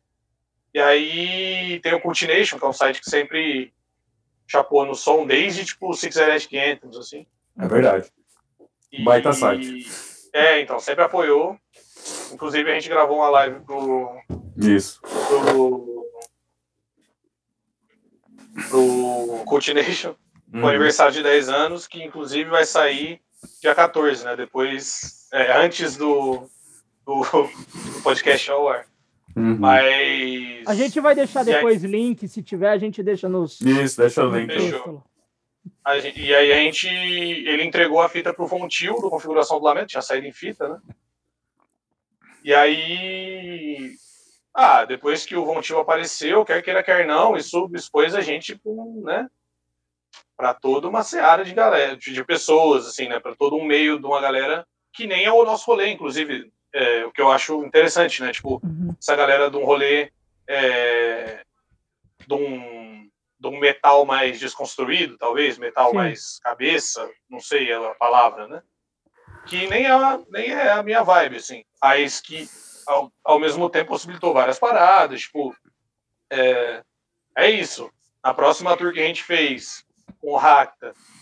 é, aliás, não, a gente fez uma tour em 2017, que já foi bem melhor, porque aí a gente já Uhum. tinha um, um, um mano que é ponta de lança lá, que faz o booking, que é o Rick, que inclusive agora tá lançando o disco, o split do Death Kids com Racta, do Sesc Pompeia. É, aí no ano seguinte a gente foi tocar no Road Burn, né? Fizemos uma parceria com o Pet Brick, então imagina, nesse processo todo, conhecer, sei lá, o Igor Cavaleiro, porque o cara gosta da banda, sabe? Tipo, doideira, Doideira. assim, sabe? Tipo, possibilitar uns bagulho que você nunca imagina, assim. Então, eu acho que tem dois momentos, né? Tem esse momento desse cenário mais punk, squatter e tal, e tem esse, esse momento em que a Neurote aparece e que vários contatos são feitos. Enfim, a gente fez algumas tours com neuroses, né? Tanto umas datas na Europa quanto é, 10 datas coisas nos Estados Unidos, que foi a nossa primeira tour nos Estados Unidos em 2019. Então, é um bagulho muito doido, assim. Tipo, inclusive de você. Sei lá, eu me sinto muito afortunado de, de ter o trampo levado a sério, não só com Death Kids, mas, por exemplo, é, em 2019, entre ir tocar com o Felinto e tours com Death Kids, eu fui quatro meses pra fora, Que Tá, que é um bagulho maluco, eu nunca me imaginei numa situação dessa, assim. E ao mesmo tempo é aquele bagulho, né? É exponencial. Então, tipo, qualquer coisa que o, o Death Kids faz, faz com que mais pessoas vejam o que eu faço pessoalmente. E vice-versa. Entende? Uhum. É, no, no sentido por exemplo, aí eu vou, sei lá, faço as parcerias com o Marcos, o público do Marcos vai ser exposto ao Death Kids, e vice-versa. Então, o Marcos que eu digo é o Felipe, né? Aham. Então, é, puta, é uma puta recepção, porque a galera ganha que o bagulho é diferente. Mesmo na época do, do, do The Beat e tal, é, um pouco mais convencional, a galera ganha que, tipo, mano, tem algum bagulho muito maluco ali que, principalmente na Europa, né? A Europa vive muito de banda derivativa, assim, né? Porque não é música endêmica deles, né? O, o rock é, tipo, um bagulho estrangeiro para eles, tanto quanto para nós. Só que é, é muito menos estrangeiro, por, primeiro que eles é, têm uma comunidade é, em volta do bagulho ali, tanto por aspectos materiais quanto por falar a língua, por ser meio que um super país com esse lance continental. Sim. E segundo, porque, mano, é, o, o europeu, via de regra, ele não, ele não tem música urbana do século XX, como os países colonizados têm, né? os Uhum. países da diáspora. Então, a gente tem samba, Uhum. frevo, forró, carimbó, sirimbó, é, tem cumbia aqui do lado, né? É, e lá não tem a tecnopolca, entende? Não que ela não exista, não sei. Mas, tipo, que, é, que um jovem lá, via de regra, ou vai ser roqueiro ou vai ser da música eletrônica. Sabe? Ah, Um jovem né, é, descolado, entre aspas, né? Sim. É, ou, enfim, música clássica. Mas, enquanto o Brasil já é muito mais autossuficiente em relação à própria cultura, percebe? Uhum. Sim. Então, tipo, a galera consegue ganhar que, que não é um bagulho que segue um- uma fórmula tão, de uma maneira um pouco, uma maneira tão clara, assim, né? Um bagulho já tem uma diferença. E conforme a gente vai se expondo a um público, né, que, sei lá, vai sendo levado a sério mais do ponto de vista artístico, bom, mais pessoas que têm acesso, por exemplo, à cultura eh, brasileira vão fazendo contrapontos, sabe? Vão olhar pra gente como um artista brasileiro, Uhum. sabe? Vão olhar pra gente, salvas, né, salvas, salvos exageros, tipo, olhar pra gente como olha pra um Jorge Ben, entende? Como Sim. música brasileira, tipo um doidão da música brasileira, sabe? Uhum. Claro que não, não, tô me comparando, não, não tô comparando a gente com o Jorge Ben, Sim, longe, sim, mas- sim. É, é, pela, é pelo negócio que você falou da. é- é não só da estética, né, mano? É da coisa do. do que nem Uhum. você falou, o doidão brasileiro. Usar essa. É pela experiência, é. pela experiência única também, né, Ah. mano? Não tem muitos Death Kids por aí, né, mano? Então, quando o bagulho É, rola ao então, vivo, e- a galera meio que, caralho, o que que é isso? Porque é o que você tá E- falando, né? A cabeça do europeu que, que escuta no máximo ali uns metalcore, ou que escuta, sei lá, um death metal, não sei o que, que o europeu escuta, mas assim, o Death Kids fica ali naquele negócio de é, ter a atenção do povo, né? Você fala, peraí, Uhum. o que tá tocando aí? Calma aí, deixa eu Não, ver. e, e é aquela coisa, por exemplo, nos Estados Unidos, a gente vê que, pô, os Estados Unidos é um lugar que eu, culturalmente eu acho bem louco, assim, de cena, Sim. né? Uhum. No sentido de que, tipo, é muito normal gostar de música lá, é normal ter conhecimento musical, porque instrumento é o lugar mais barato do mundo, esse tipo de coisa. Uhum. Então, é, é doideira, por exemplo, a casa de uma amiga nossa que abrigou a gente, aí a gente chegou lá, ela queria mostrar que ela estava ouvindo Elza Soares, esses discos novos da Elza Soares e tal. Uhum. Claro que, tipo, ela, ela não é a norma, necessariamente, Sim. mas contar uma anedota pra vocês, então, uma história interessante Conta aí, sobre conta aí.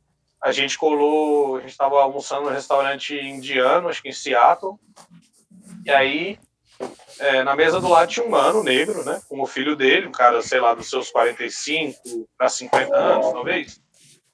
E aí, ele virou, falou, com licença, falou em inglês, né? com licença, vocês estão, estão falando português? A gente falou, sim. Aí ele falou, pô, desculpa ser essa pessoa, mas vocês podem traduzir isso aqui pra mim? Aí ele abriu o YouTube e era tipo um lado B do Emílio Santiago, assim. Só que a Caralho. gente, a gente não conhecia. E aí a gente tentou, fez o melhor ali, né? Poesia complicado de, traduzir e tal. Sim. É, e aí ele contou, não, porque, pô, eu trabalhei no estúdio que eu trampei com Funkadelic, cheguei a, a gravar Caralho. instrumento com. Funkadelic, traba é, trabalhei com o Michael Jackson, com Mariah Carey no começo da carreira e tal. E um cara, assim, extremamente simpático. Uhum. Então, tipo, claro que é possível que uma cena dessa passe no Brasil, né? Com outras Uhum. figuras aí, né? Envolvidas. Mas que você vê que, que ao mesmo tempo tem um quê de corriqueiro nisso lá, Uhum. percebe? Sim. Uhum. Então, é um bagulho que é bem interessante. E eu fico feliz, por exemplo, lugares que eu acho interessantes culturalmente, a própria Grã-Bretanha, né? Londres é um lugar bem louco, porque é isso. Uhum. É um lugar que está convivendo há 40 anos com dub, grime, é, hard, hard rock 70 é de lá, sabe? Então, tipo, meio que tem o que a galera chama de New Weird Britain, né? Que é Sim. o próprio- Pat Brick tá meio que relacionado a isso, né? Que é tipo Uhum. a nova Grã-Bretanha doidona. Uhum. Então, tipo, sei lá, é uma galera que que gosta até de uns bagulho, tipo, sei lá, gaba, breakcore, sabe essas coisas Uhum. Sei. e ao mesmo tempo deu o rolê do hardcore. E aí também é da música meditativa, faz esses bagulho tipo banho sonoro, sabe essas coisas? Então, Sim. tipo, é um bagulho que que aqui a gente, até por aspectos materiais mesmo, muitas vezes a gente tá tão para trás no debate, porque o bagulho, tipo, até as estruturas mentais nossas em relação à cena ou o que quer que seja, são muito mais fragilizadas, porque a competição é maior, é, Uhum. com- Uhum. competição por nada, assim, né? É. Entre aspas. Tipo, competição por nada que eu digo não de, por exemplo, de competir sem razão, mas de Sim. competir por prêmio nenhum, entendeu? Tipo, por, pelo pouco que a gente tem. assim. Uhum. Então, que são coisas são, é, é sintomático, sabe? Muito mais do que um bagulho tipo, ah, porque fulano isso, fulano aquilo. Não, é muito mais um bagulho que é tipo, é, a gente é, é, vítima dos mesmos, arames, dos mesmos arames farpados. Sim. Sim. Foda. Bicho, te perguntar um negócio que eu não sei se você fez parte ou não, mas eu tenho uma hum. curiosidade enorme. Turnê do Neuroses no Brasil. Você foi um dos que levou Neuroses na escola de samba? Ah, não, claro. O Neuroses foi então, com a então, gente. O então, foi com a gente. como de... Conta essa história, por favor. Mas, mas como que você ficou sabendo dessa história? Tipo. Filho, não, eu não sei da história, só sei que vocês levaram numa escola de samba, é só isso que eu sei. Tá, tá. Não, então, porque qual que é o lance?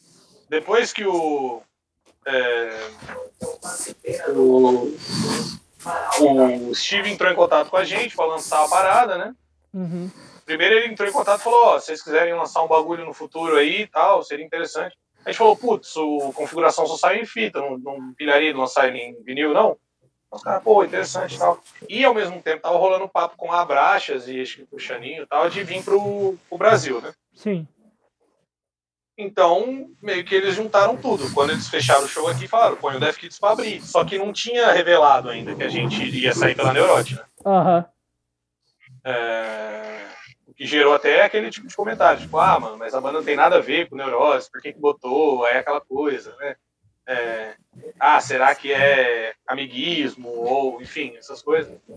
E aí, algum tempo depois saiu que a gente ia sair por eles. Então, é, então o, o Steve estava é, mais em contato com o Douglas, principalmente, e aí já tava aquele bagulho. Pô, quando a gente.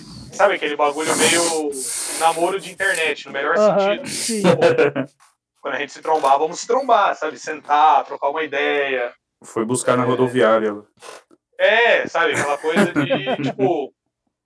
O, o, o Steve, todos eles, né? Mas o Steve, acho que a gente teve um pouco mais de convívio eles têm esse bagulho de que eles têm uma ética de trabalho no melhor dos sentidos, sabe? Tipo, de uhum. respeitar o espírito do som. Sabe? Sim. É, então a gente falou, pô, é, eles chegaram uma, uma noite antes, né?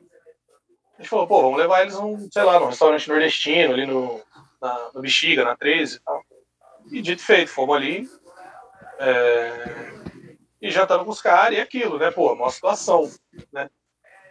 Tipo, para todos os sentidos, percebe? Tipo, muito ah. louco, mas ao mesmo tempo, caralho, que doideira, mano. Que, vi que viagem. Vou falar desses caras aqui, sabe? No... E, pô, foda, os caras, na deles, assim, total. E. E aí alguém comentou que tava rolando ensaio da Vai Vai ali perto, que era realmente a dois quarteirões ali. É. A gente falou, porra, bora, bora, que os caras pira nessa conexão que a gente tem com isso, né? E aí a gente colou lá, os caras, mano, marejaram, tipo, ficaram embasbacadão, assim. Ficaram, tipo, olhando maravilhado. Tipo, imagina, bateria zona tocando na frente dos caras, os caras não estão acostumados com isso. Nenhum pouco. O máximo que eles têm em relação a isso, para eles são um Mardi Gras da vida, sabe? Que não tem essa potência sonora, né? Muito mais o bagulho de algazarra na rua. É, deve né? ter, não é tipo, é um... fanfarra, umas coisas assim. É, então, mas que não é tipo 70 caixas martelando na sua cabeça com 50 surdos, né? Você sente no peito, né, mano? O, sim, o sim. impacto do negócio. Os caras cara devem ter pirado no negócio. Não, e ficaram lá brisando, enfim. Uhum. E aí foi um bagulho que foi muito. Ah, foi muito. Acabou simbolizando muito, assim, sabe? Foi muito louco, uhum. meio que uniu bastante, assim, sabe? E aí uhum. aquela coisa. É sabe, da gente trombar os caras lá e estar tá com outras pessoas e o Steve comentar, porra, mas quando vocês estavam lá, sabe, aquele uhum. dia, porra, eu não acreditei que eu tava vendo aquilo, porra, um bagulho sublime, é, sabe, tipo, foi uhum. da hora que deu pra ver que bateu no peito mesmo, os caras ficaram, uhum. ficaram tocados, assim. Sim. E é, pô, sempre interessante você ajudar a causar uma epifania dessa em alguém, né? Sim. Caralho, que louco, velho. Que, que doideira, doideira. Mano. Quando a gente. Eu ouvi isso quando eu cheguei lá, e não sei quem me falou assim, mano, você não sabe, os caras do Def Kids foram na escola de samba. Eu, caralho, que maluco o bagulho, mano. E, e, mano, eu achei muito foda, velho. Muito foda essa parada que vocês. Não, foi bem, foi bem interessante. O, esse, esse show foi bem foda, inclusive, porque foi o nosso primeiro contato com os caras. Então, por exemplo, o, E aí, sei lá, tocando na- nesse show, né, no do Carioca, é, tipo, olhava pro lado, tava o Steve meio que torcendo. Sabe quando você tá vendo um show meio. Não torcendo, mas mandando aquele dedinho do, do Didi, assim? Sim. Sim, tipo, yeah. Tipo, vai, vai, vai, vai. tipo, meio como se você estivesse torcendo a. torcendo numa corrida, assim, tipo, isso, isso. Né? Então, tipo, pô, e todos, todos os caras, porque a Neurote, o Steve é meio que o cabeça. Mas a Neurote é do Neuroses. Os caras se reúnem, os cinco, foda. decidir que, que, que, que, vai, que, vai lançar tal. Então os caras, tipo, mano. Sabe? Mesmo, por exemplo, o Batera, o Jason, ele é na dele, sabe? Você mal ouve o cara falar, assim. O cara é muito no sapato, assim. E mesmo assim, ele foi lá, e, tipo, eu nem lembro da voz dele, pra você ter uma ideia. Se eu ouvir ele falar, eu não sei quem é.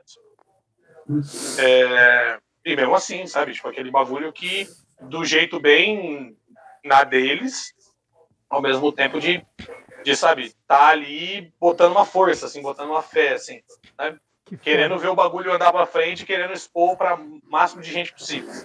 Caralho, que foda, mano. Que sensacional. Ô, Mariana, ainda tem mais duas perguntas lá do pessoal. Uma. Hum. Eu não sei o nome do cara, mas aqui no Instagram é ratos.soltos. Eu não sei quem é o cara. Ah, é o Luan, pô. Tá. Se Tá ele ligado, go- Luan? Não, qual Luan? Depende. Luan, que, que era bem amigo, que é bem amigo da, dos Mando Vingança 83, do X Flakes e tal. Luan Punk. Ah, tá. Talvez você tá, não- Tá, é, tá, tá. é. Daí da. Zona Norte também e tal. Sim, sim, agora, agora eu associei quem é a pessoa. Ele perguntou se você gosta ou ainda escuta o bom e velho House Music.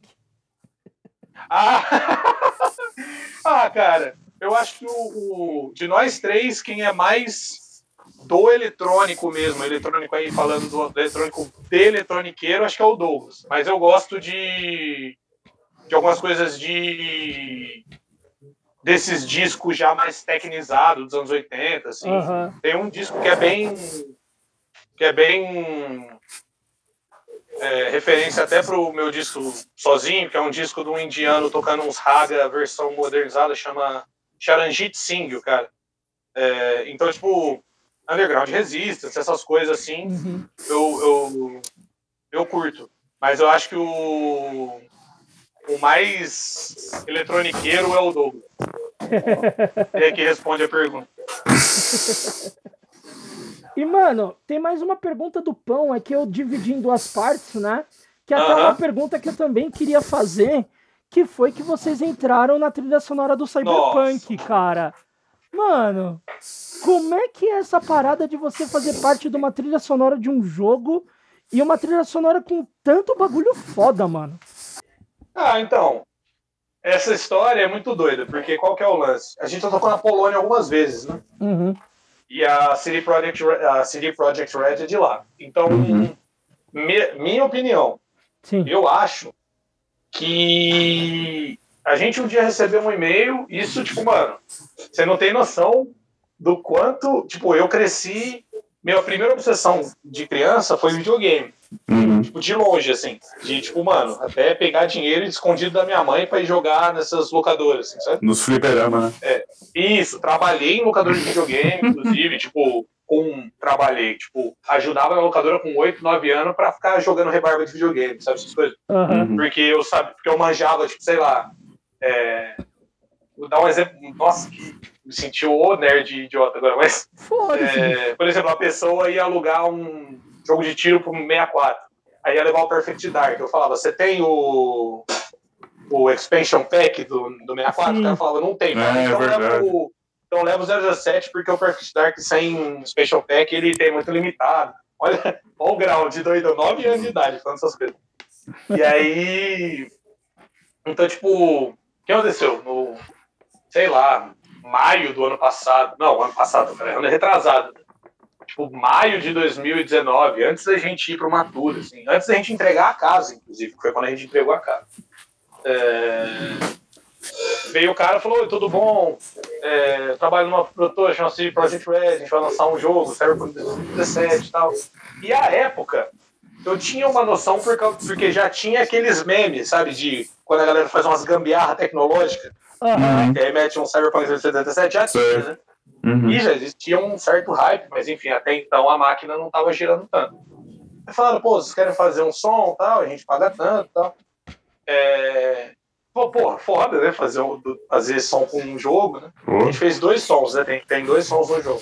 Sim. É, E aí o cara, o cara mandou um e-mail falando, não, eu gosto, tipo, eu, eu trabalho aqui, eu sou programador, eu gosto da banda, mostrei pra galera e tem tudo a ver com a vibe. Né? Então a gente acha que seria interessante ter. E aí, à época, a gente não sabia nem um, né, o tamanho que a coisa tinha. Conforme o tempo foi passando, e eu sempre mais- o mais empolgado dos três, principalmente pela relação com videogame, Aham. quanto mais o tempo passava, mano, você ter uma ideia, esses sons estão prontos desde agosto de 2019. Caralho. Então a gente sabia que, tipo, já tinha enviado os sons pra eles, entendeu? Aham. Então, tipo, a gente já sabia que isso ia acontecer é, um, ano e, um ano e meio antes do bagulho poder ser falado Sim. qualquer pessoa. Sim, sim. Então imagina o tanto de tempo que a gente não ficou segurando, até, até o ponto de tipo, meio que virar uma informação que nem era mais um, sabe? Aham. Um, um hot cake ali, não. Uhum. Era um, uma coisa meio pacífica pra gente. Só que conforme o tempo foi passando, o hype começou a crescer e tal, e a gente viu que, porra, é, ah, é, porra, é, a, a- aquela Grimes fez um, um clipe específico pro bagulho, ia ser um personagem na parada, O e aí o. Refused O Keanu Ah? Reeves. O Keanu Keanu Reeves. Reeves, é. Keanu anunciar o Reeves, trailer do Reeves, jogo. Ele ia anunciar o trailer do jogo. tá? Exatamente. Não, então, a época é, foi tipo, um pouco tempo depois saiu bagu- a revelação do Keanu Reeves, se não me engano. O, Até aquele vídeo que alguém fala que ele é breathtaking, ele fala, you're breathtaking, tal, tal, É. que era, tipo no, me, Uhum. no Me3 da vida, assim, sabe? Essas Uhum. coisas. Foi, foi num bagulho desse. É, Então aí a coisa começou, foi, foi mudando de figura no sentido da gente falar, porra, é diferente isso aí, né? É, E aí acabou que saiu, só que olha que louco. Não sei se vocês jogaram, eu não joguei. A gente Eu também não, porque eu não tenho nem Cara. videogame pra isso, cara. Também É, não. então, eu também não, também não. Eu tava, enquanto a gente tava conversando, a bateria do meu celular acabou, porque eu tava jogando Final Fight 3 no emulador do Super Nintendo ali do computador. tipo, eu só trabalho com emulador, no máximo um MAME, sacou? Aham. Tipo, main, né? Tipo. é, porque qualquer coisa que tenha um. Se aparecer um polígono na tela, o computador, tipo, acho que ele começa a sair fumaça. Uhum. Uhum. Cara. Da tela azul. É, então, é. E. Mas, tipo, por exemplo, no jogo, a gente tem, tem, umas, tem algumas referências a nós, Que foda. sabe? Tipo, ao Tainted Overlord, que é a banda nossa, né? Uhum. a gente no jogo. Então, por exemplo, tem sim. uma missão. Me falaram que tem uma missão você tem que resgatar um moleque, parece que ele viu um assassinato, alguma coisa assim, que ele é o, é o maior fã do Tainted Overlord. Então, na- no quarto dele tem vários posters da banda. Caralho. É, e aí tem um vendedor de vinil no jogo, um vendedor de disco, aí ele comenta, tipo, pô, essa banda aí e tal. Então, e o cara, ele, ele na, na comunicação que a gente tinha por e-mail com ele, ele citava, né? Tipo, pô, que a música é, já tá. A, a Pulsatio, né? Que é a que eles soltaram antes até.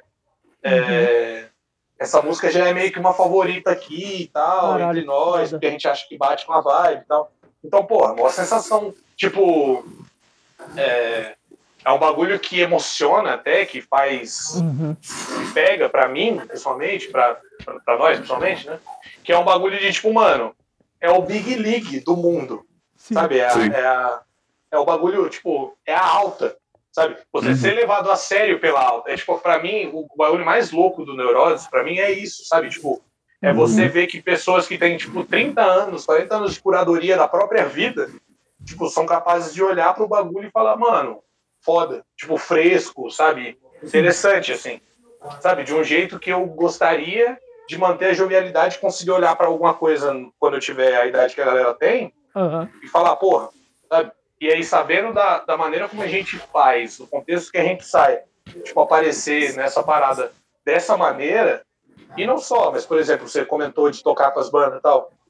Então, por exemplo, é, tanto dos neura da vida, assim, do, do, do, os neura, é que já, pra gente já é né, um negócio meio, então a gente chama os neura, né? Os neuras. Os neuroses, né? É, e aí, tipo, pô, sei lá, nos Estados Unidos a gente tava em tour aí, e aí teve um show que a gente tocou com eles, é, que tinha tipo um. Tem uma, uma, uma rede lá chama Goodwill, que é tipo um mega brechó, assim, shopping shop. Assim. Uhum. Sim, E as coisas ridículas, tipo, 2 dólares, 1 um dólar. É, e aí a gente, o, o Motora que tava com a gente, comprou um CD do Fugis, sabe? Sim, Sei. foda. Por um dólar. E aí a gente ficou ouvindo ele no repeat, né? Aquele lá, o mais famoso, é o Sim. Score, né? É, Uhum. É, Daí a gente. Então eu tava com Killing Me Softly na cabeça. E aí eu, na, na frente de outro show, tal, eu tava cantarolando Killing Me Softly. O Scott Kelly chegou, tipo, harmonizando, mano. Sabe? Tipo, fazendo a segunda voz, Uhum. fazendo um encontrinho, assim. Sei, caralho. Mano, foi muito, sabe, tipo, muito surreal, mano. Sabe, tipo, veio o, o jeito graciosamente mundano com que os caras tratavam a gente, sabe? uhum. Uhum. Tipo, um carinho muito doido. E, mano, o Neurose, é, quando eles vieram pra cá, eles só vieram com técnico de som, né? O Aham. outro, o, o Dave 2, né? Dave. É... Caralho, o, tentando lembrar qual que é, porque cada, tem três Dave no, no Neurose, né? Tem um. Dave baixista e dois Dave na equipe. E aí eles têm, por exemplo, um deles morou na França, então ele é o Dave French. Uhum. É... Dave Clark, cara. E aí ele. Tipo, eles só vieram com ele. Lá, eles têm, tipo, meio que uma equipe que é, mano, é uma família, mano. Família, de um jeito da hora. muito louco. Por exemplo, quem tava marcando a tour era o filho do Scott Kelly. Quem era Caralho, o tour manager mesmo, assim, dava é, credencial, cuidava das coisas. Que foda. É, mas não só, mas tipo, por exemplo, esse Dave French. É um mano, mano, 100%, 200%, 300%, que o cara, tipo, tinha várias conversas filosóficas ali, parava, trocava uma ideia, sabe? Tipo, uma simplicidade. Aham, que foda. muito brutal. E, por exemplo, e, sei lá, conhecer os caras da Hit God, Uhum. tem uma doideira muito específica, né? Tipo, somente os caras mais velhos da banda, né? O, o vocal, é, Hank, Mike. É, é, o- é O Mark Mike. Williams, né? Mike Williams, é. É Mike Williams, isso. Isso. É, eu sempre confundo aquele cara do, do, do country, Hank Williams, terceiro. Sim, o Hank Williams, é verdade. É... Enfim, tipo, os caras são. Eles têm uma vibe meio Black Sabbath com porte de arma, sabe? Uhum. Sim, com crack. Meio- Black Sabbath É, no crack. meio- É que os caras são, tipo, meio. Os caras são da vida bem doida, assim, né? Sim. Então, tipo, É. eles têm uma. Eles dão uma, uma vibe ar parado do jeito da hora, assim. Tipo, os caras são Uhum. Principalmente, eu cliquei muito com o Batera e o baixista, que são mais, são mais novos, ele, o, o baixista tem uma vibe bem surfer dude, assim, sabe? De Uhum. Sim. cool, bro, fala devagar. Então, tipo, mano, dei a oportunidade de conhecer essa galera. O, por exemplo, a gente tocou num show lá no Super Sonic Fest lá na, na Inglaterra, que é, mano, um festival de arte tora. E Uhum. Conhecer a galera lá, a gente participou de uma procissão lá, botou umas roupas que eram de um artista, fez um todo um rolê, botou umas máscaras, então tocou na procissão, ficou andando, tocando tipo uma. Tipo, meio que uma- umas marchas, assim, sabe? Sim. Uhum. Então, tipo, mano, é... são coisas, são possibilidades, são, são uns bagulho que, mano, ao mesmo tempo que eu sinto que eu nasci pra fazer, sabe? Uns bagulho que clica, que você fala, mano, eu sempre soube que era um bagulho desse, assim, sabe? Uhum. Sim, Não, sim. não necessariamente desse calibre, desse nível, mas, tipo, Uhum. mano, de você viver uns dias que são muito diferentes na sua normalidade, sabe?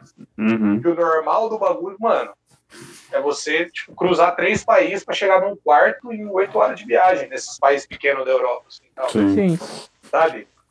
Hoje o Marcelo Langu né, postou uma lembrança de um show, o último show da Tour com Racta é, na Áustria, que nesse dia a gente pegou um voo seis da manhã, chegou nesse pico nove da manhã, virado, aí chegou lá, aí na passagem de som do Racta caiu um copo de café no Juno da, da Paula, caiu tipo no do órgão da Paula, não. Caralho. Caralho. Tipo, virou um copo de café melado de açúcar.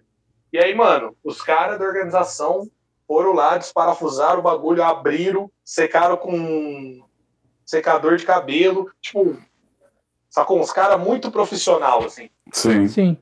sabe? E profissional, e daquele jeito que, mano, é, por exemplo, o bagulho que eu tava falando com meu irmão, às vezes, por exemplo, quando você vai fazer um rolê, meu irmão pegou um, uns rolês da Aldir Blanc em Rio Preto, né? Uhum. E aí, por exemplo, você vai fazer o bagulho, é uma parada de, um- de uma estagnação, onde até as posições de poder dependem da manutenção do marasmo. No sentido de, por exemplo, o cara que tá fazendo o som, ele vai, tipo, muitas vezes, às vezes o cara vai fazer meio na má vontade, que o cara vai chegar e falar, não, porque na minha mesa eu que opero, não sei o que, que não sei o quê, porque, tipo, ele é o cara do som da Certo. cidade, entendeu? Ele não, por exemplo, enquanto em vários lugares que a gente viu nos Estados Unidos e na Europa, por causa da oferta de coisas, oferta material e cultural, é normal, por exemplo, o cara, pô, quer aprender a fazer som. Aí ele cola num dos quatro bar punk da cidade, fica do lado do cara da mesa de som ali, olhando igual um idiota pra mesa. Aí, Sim. tipo, uma hora o cara precisa ir num banheiro da vida, ou, por exemplo, não vai conseguir fazer uma noite, já chama o cara, tal, não sei- entende? Uhum. Sim. é um ecossistema que se pauta na, na, na abundância. Enquanto Sim. aqui Sim. a gente tem, até culturalmente, muitas vezes uma ode à escassez, sem perceber, Uhum. sabe? Pra caralho. Então, então é um bagulho muito doido isso. Tipo, é muito da hora ver que, mano, pessoas que fazem, tipo, certinho, com o equipamento de revista, com não sei o quê, conseguem olhar pra gente, que chega lá e pega uns equipamentos dourados, que é o que tem disponível lá, Uhum. Uhum. Mas que, na real, ensaia em condições mais que adversas. Quantas vezes já não toquei bateria numa cadeira de bar, Opa. Sim. sabe? bar, bar mesmo.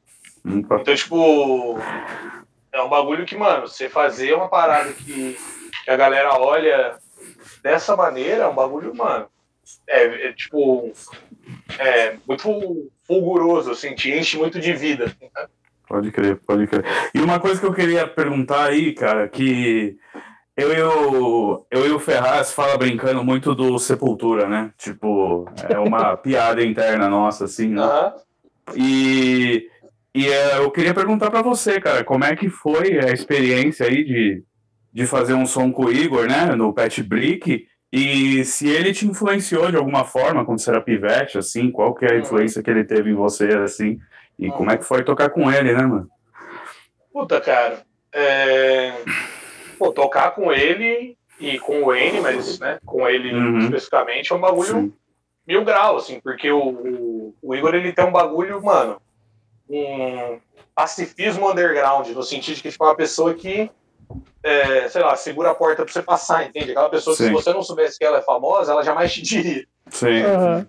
Tipo, então, por exemplo, a gente, o disco Death Break foi escrito todos os sons em dois dias e meio, cara. Escrito Sei, e gravado. Uhum. Caralho. Então. E que, tipo, sei lá, vai tentar ao mesmo tempo ser objetivo, mas vai tentar tipo, incluir todo mundo ali no, no processo, sabe? Tipo, de tentar não tratorar ou não guiar o bagulho, sabe? Uhum. É, então, pô, muito foda. Teve um som especificamente que a gente pegou uma batera e tocou com as mãos, como se fossem percussões, né? Sim. Os dois ao mesmo tempo, assim, um Uhum. dos sons do disco. né? Uhum. Então, pô, ó, ó bagulho foda, assim. Você teve aquela, Pô, você teve aquela coisa do tipo, mano, tô tocando com o Igor, cara. Teve essa Ah, coisa do fã moleque, assim? Ah, com certeza, né? Quando, quando a gente tirou a primeira foto com ele, que ele colou no show, assim, sabe? Tipo, porra, Uhum. o Igor Cavaleiro saiu de casa Sim. Pra ver, pra ver o que a gente tá fazendo aqui. Que loucura, cara. Uhum. Então, e aí que sugeriu a participação no Road Burn, que a gente fez um show junto, só que aí tocando versões expandidas de músicas do Def Kids e do Pet Brick. Uhum. E aí a gente falou, pô, não, isso aí dá um caldo, bora fazer um bagulho junto. Sim. É, Então, tipo, mano, é um bagulho que clica, né? E Sim. é isso, tá sempre em contato, sabe? De, por exemplo, é, esses vídeos da Fact aí que saíram recente do Dead. Uhum. É, Ele é amigo do Pedro, do, do, do mano inglês que veio pra cá filmar. Então, tipo, muito, do, muito da gente tá ali tem a ver com ele também, Sim. Uhum. entende? Por exemplo, ele tem um canal de. Tem um canal de batera, né? Agora, tocando meio que falando sobre as batidas dele. tal. Sim, eu vi. E aí o, o logo do bagulho, quem fez foi o Douglas. Ah, legal. Então, tipo, Foda. rola uma, uma troca interessante. assim. O Sepultura, pra mim, cara, eu gosto muito dos discos, sei lá, mais malucões, assim, do, do Sepultura, tipo, esquizofrenia. Tipo, malucões Uhum. que eu digo que era esse bagulho que, mano, é pra cima deles. Sim, sim. Tá puta, puta, puta, puta. Exatamente. Não, e, e, e, tipo, mano, muitas vezes, às vezes um clima pesadão, solos mais sem, sem pé nem cabeça que, Uhum. que do Slayer, assim, mas sem pé nem cabeça, Aham. extremamente bem tocado, né? Não é um Jean. É... Então, tipo, eu piro muito nisso. A, a, a, a pira que muitas vezes a galera acha que tem mais a ver, que é essa pegada mais do roots e tal, eu não piro tanto. Nunca Uhum. pirei tanto, assim. Então, tipo, e me- como o metal nunca foi muito, nunca informou muito meu jeito de tocar, porque Uhum. mesmo gostando de metal e tal, eu sempre me interessei muito pelo The Beat e por esse lado mais pancão dele, assim, sabe? Sim. Uhum. Porque o The Beat, ele tem um... Ele tem um groove que parece com um groove mesmo, sabe? Sei, sei. Sim. Esse tum da dum dum da tum da dum dum da Uhum. tem tipo um rebolado ali, sabe? Sim. Então, tipo, não é uma referência direta na batera, assim.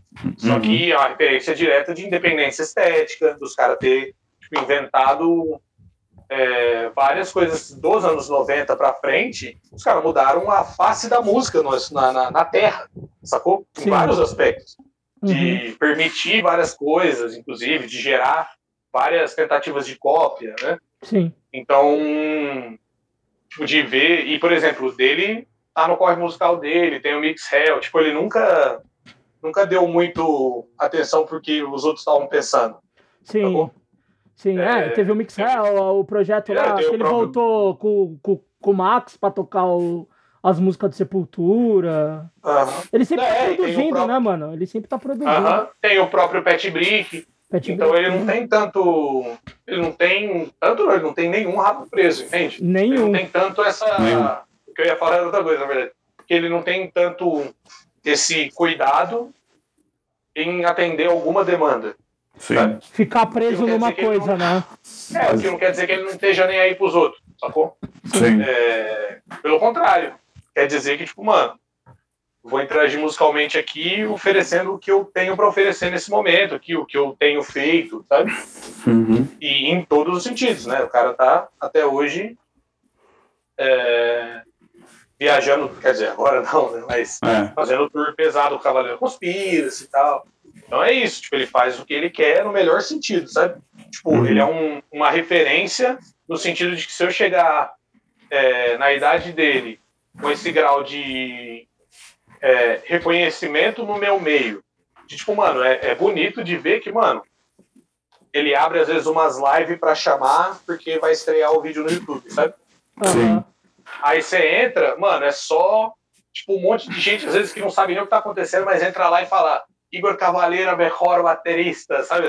Isso, é verdade. Só, só entra pra mandar, mano. A gente foi tocar em Dublin, aí tinha um cara que tava fazendo o som, devia ter uns 46 anos por aí, Uhum. 47 anos.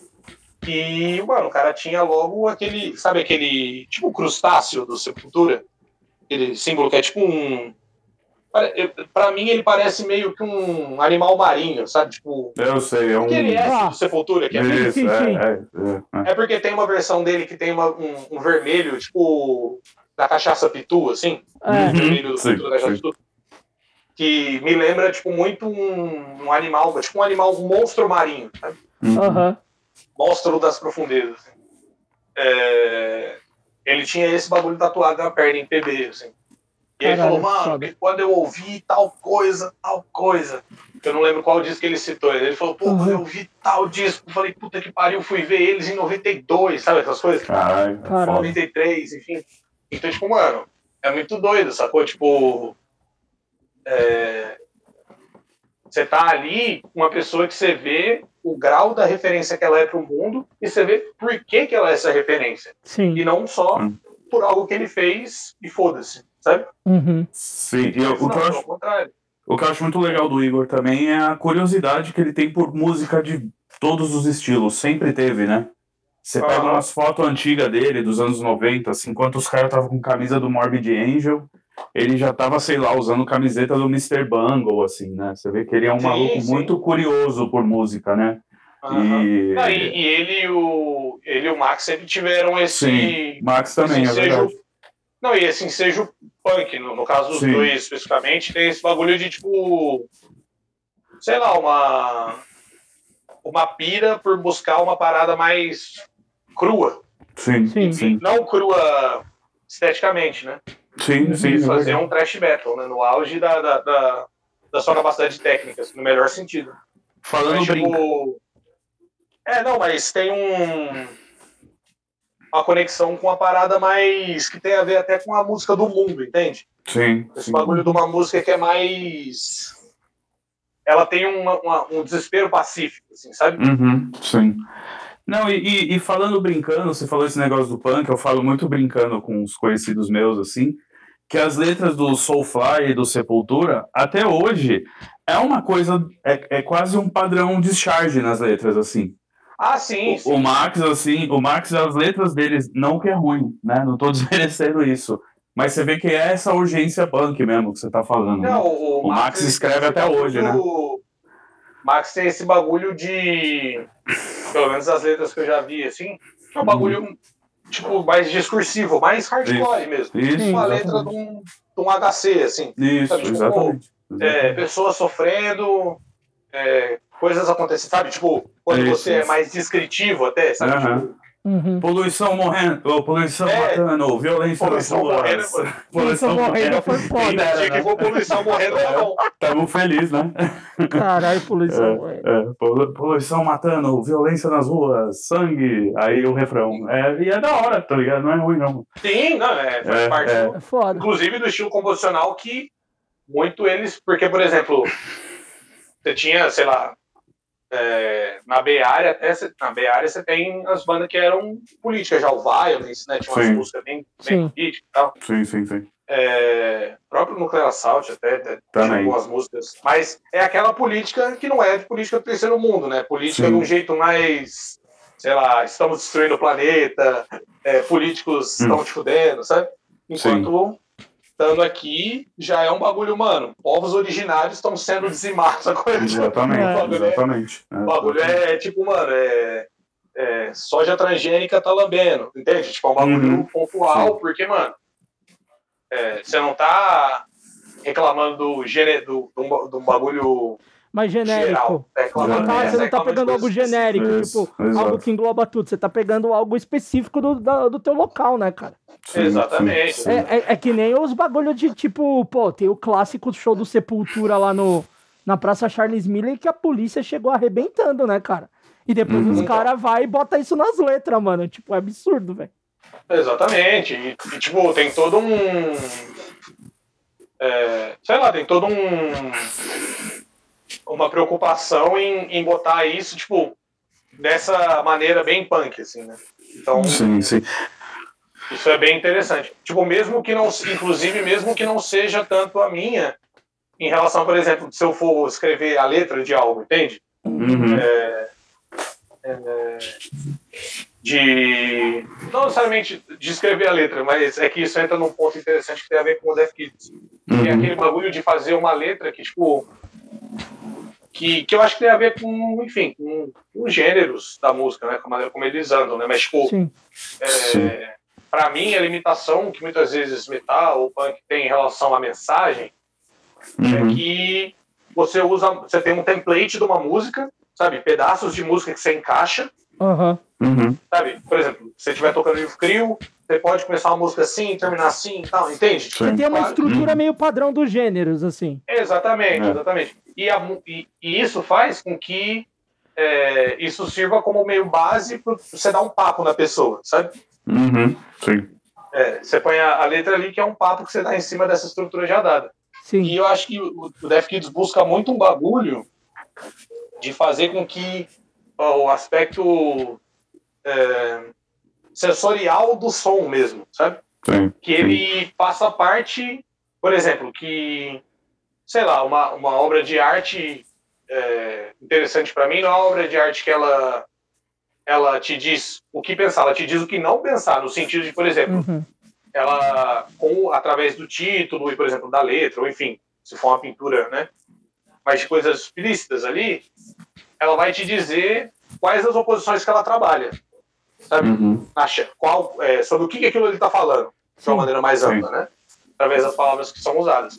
Só que dentro disso, você tem um, um, um espaço pro sensorial da coisa, assim, para você processar Sim. aquelas palavras de uma maneira até mais mântrica, sabe? De uma maneira não tão mântrica que eu digo no sentido de é, a palavra dissolve em sentido literal. Tá. Ela se torna mais parte de, um, de, um- de uma sensação que você tem ao experienciar aquilo, assim, Do sabe? conjunto da, da coisa toda. Exatamente, exatamente. Não pegar tipo, só a coisa da, da letra em si. A, a letra tem o É. conjunto com som, que vai ter com o conjunto, vai, que fosse uma Hum. obra, um- uma imagem. É, é você trabalhar num, a, a mistura de um todo, né? Uhum. É, não, e, e fazer com que um esteja tão subordinado ao outro. Sim. Se tivesse que haver, que haver subordinação, eu prefiro a subordinação ao, ao som, ao sensorial mesmo. Sim. Uhum. É, e, e por, então, nesse sentido que eu digo que, que o Sepultura ele é, ele é uma referência de modus operandi, de ética de trabalho, Sim. de, do, do Igor, que a gente conhece mais pessoalmente, né? de conduta, inclusive, né? de maneira de lidar com o próprio trabalho, esse tipo de coisa. Mas, para mim, nunca foi, nu- nunca foi uma referência direta do que eu estava fazendo, entendeu? nesse Uhum. sentido. Nunca, nunca informou o que eu fazia. Mas, tipo, sempre foi, porra, uma paixão, porque é isso, principalmente quando você, mano, quando eu tava no, no auge do, da virada do trashcore, pra incluir, tipo, aí começar a gostar de metal punk, The Beat, crust, e através disso crossover, thrash metal, também death metal, é, tomar contato com isso, é aquele bagulho que você ouve ali, mano, Tipo, é aquele disco que você não pode. Tipo, igual Raining Blood, assim. Você não Uhum. pode botar no MP3. Se você sair na rua, você vai, tipo, sei lá, ter uns. Um, uns espasmos ali estranhos, porque você tá, tipo, cantando ou fazendo uma- Uhum. uns movimentos bizarros e a galera fala, mano, o que, que tá pegando aí? Que, que O que, que porra tá é essa? acontecendo? Esse cara E eu sempre fui, e eu sempre fui esse doidinho de ficar andando tocando bateria na rua, assim. É, eu sei, eu É, já tipo, vi isso. É, sim. Não, teve uma época que eu. Olha que bosta, eu morava no castelo na época, na, na, no Morro do Querosene, ali no Butantan. Aham, E aí eu ia comprar as coisas do alfajor, às vezes eu ia a pé. Tipo, acordava bem cedo, só. fazia uma caminhada de duas horas e meia, subia a Rebouças inteira e tal. né? Que era na serialista. Ah, sim. Daí. Tipo, enfim, e aí andando, ouvindo som, aquela coisa, né? Aquele, aquele frenesi, né? E aí um dia a gente colou pra beber num bar na Roosevelt, do lado do Extra, né? Aham. E, e aí o cara falou: Ah, esse aí que é o baterista do cabelo azul? Aí, tipo, eu olhei pra ele assim, e nisso, tipo, lá dentro já tinha umas, acho que umas duas, três garçonetes meio que rachando o bico, assim. Aí eu falei, como assim? Falei, não, é que a gente viu você aí umas duas vezes passando, largando o braço aí no ar, tocando e tal, e eu tava cabelo azul na época. É tipo, a gente viu você passando aí, ó, descendo o braço aí e tal, não sei o quê, tipo, meio, meio fazendo graça, meio tipo, tirando sarro, meio achando louco, cara, assim, sabe? Achando Uhum. da hora. assim. Só que aquela situação, imagina, todo mundo tava na mesa comigo e já caiu na risada, assim, já Ah, lógico. achar o bico violentamente. Mas, tipo, voltando ao Sepultura, é isso, assim, tipo, eu me, me conecto muito com essa energia. O, do Roots pra frente, é, e principalmente o Roots enquanto catalisador, não é muito a minha pira, assim. Uhum. Porque eu acho que, tipo, sei lá, pra mim o, o groove e o metal, eles não conseguem coexistir de uma maneira que eu curta, assim, sabe? Porque Uhum. o metal, ele é meio que a, tipo, metaforicamente falando, né, simbolicamente falando, o metal, ele tem uma energia, que eu não tô dizendo isso literalmente, mas vocês vão entender, ele tem uma energia mais masculina, no sentido de que ele é, Uhum. tipo, a rigidez, esse bagulho, tipo, Sim. qualquer tipo de metal, seja o é, power metal, seja, ele tem aquele bagulho meio, sabe, Uhum. meio. É, sei lá, um ensejo meio de uma rigidez corporal. Pra colocar assim. Uhum. E o groove, ele é mais. Não branco, né? Feminino, ele é mais tipo. Ele é mais preto, ele é mais feminino, porque ele tem a ver com a malícia do corpo. Que é você, Uhum. tipo, é, ter a malícia rítmica de navegar dentro do pulso, né? Você, Uhum. tipo, né? Ter essa soltura. Então, tipo, sei lá, o, o que tem de metal ali, de uma certa maneira, me impede um pouco de curtir, assim. Então, que- Sim. é isso, eu não acho. é, inclusive, foi, porra, mano. O divisor de águas, como já dito, né? Foi muito Uhum. importante pra música. Mas não é muito a minha vida. Sim, sim. É, nós temos essa discussão sobre o Roots também. Nossa, a gente já fez podcast sobre isso. E... Doideira. Não, e olha, mano, olha a relevância do trabalho do cara. O Peão tá discutindo o disco dele até hoje. Até hoje, cara. Tipo, porra, mil grau, mano. Sacou? Aí o Ferraz é true, ele fica falando, né, na verdade é o sarcófago que é foda. Sepultura é Ah, eu sou. É. Cara, desculpa. Não, eu, eu gosto do Sepultura pra caralho, mas eu sou mais o sarcófago, mano. Eu não vou mentir. Vai lá, mano. pronto. Vou mentir? Pera, eu vou The mentir. Cooperation not competition, pô. É. É tudo nosso. É tudo nosso, Tudo pô. Pô, cara, eu vou Ah, é ouvir que- o Arise do mesmo jeito que eu ouço o Henry, cara. Foda-se, já Você era. curte os discos. Você curte os discos do sarcófago que já é com aquela bateria, Bateria eletrônica, eletrônica. tipo, impossível de ser tocado, assim. Pô, eu acho muito. É que eu acho muito é divertido. tipo um helicóptero posando. Eu acho muito E- Esses discos com a bateria impossível, eu acho ele mais divertido do que gosto, cara. Uhum. É, é, é, não, eu entendo, eu entendo. Não existe, não Eu- dá pra fazer. Eu acho. fazer. É, então, é aquele bagulho que quando você ouve, assim, gostando ou não, é um bagulho que, tipo, você sempre ouve com aquele. Sabe aquele ponto de exclamação em cima dos guardas do Metal Gear? É Assim? isso, Uhum. é, é isso. Você mesmo. ouve meio com aquela cara de cachorro confuso. Sabe quando o cachorro tá tentando Uhum. entender uma- um truque de mágica? Tipo, que porra é essa, né, Quando cara? alguém faz uma mágica, sendo um cachorro, o cachorro fica com aquela cabecinha meio virando, assim. É tipo, sempre que eu ouço esse disco, eu penso. Esse é mais de um, se eu não me engano, né? Mas. É, acho que é o Hate e tem mais um que é assim também, eu não lembro É. agora de cabeça. Tipo, eu acho, mano, então, é, é muito louco isso. Pensar um bagulho que é, é doideira, tenho uma vontade de conversar sobre, sobre isso com o Igor. Mas é muito louco pensar no que, que a gente vive num mundo, né, o mundo pós-internet e tal, o mundo como a Aham. gente conhece, talvez, a nossa geração. né? Sim. É, em que, por exemplo, imagina, o metal. Eles eram o metal, eles estavam fazendo metal, o metal estava acontecendo ao vivo, na frente de todo mundo, entendeu? Aham. Então, tipo, hoje em dia, metal tem. Se a gente for considerar os primeiros do Judas como metal tal, é, tipo, né, metal, metal mesmo, né? Porque- Metal, é. Ah. A estética É. também e tal. É, é, exatamente. O couro É, preto, Couro, essas é. coisas tal. Sim, sim. É, pô, o bagulho tem 40 anos, sacou? Uhum. Então, tipo, é, o próprio punk, enfim. É, então, tipo, por mais que a gente esteja buscando abrir janelas, ao mesmo tempo, tipo, essa sensação de que algo que é tão definido, mas que ao mesmo tempo é tão moldável, tá acontecendo ao vivo na sua frente ali, saca? Uhum. É, é um bagulho que eu fico imaginando como devia ser, assim, como devia ser, tipo, mano, Sim.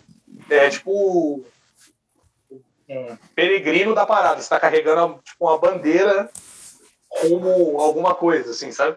Hum. Sim. E não no sentido de, tipo, de representar, né?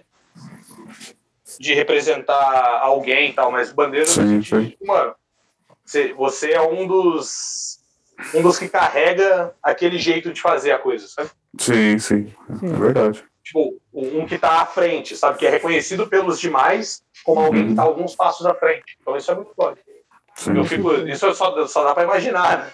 Não, é Sim, verdade. Até, por, até porque isso é, é de um momento mundial que eu acho que nunca mais vai existir, tipo, um momento fonográfico, por exemplo. né? Sim. Sim. Tipo, imagina. Saca? Tipo, a É verdade. gente, a gente foi para os Estados Unidos agora, agora, em 2019, e é isso, a gente vendeu uns 130, 140 discos, eu acho. Na Uhum. Uhum. E, mano, pra gente isso aí é tipo, mano, é insano. Pra caralho. Pra caralho.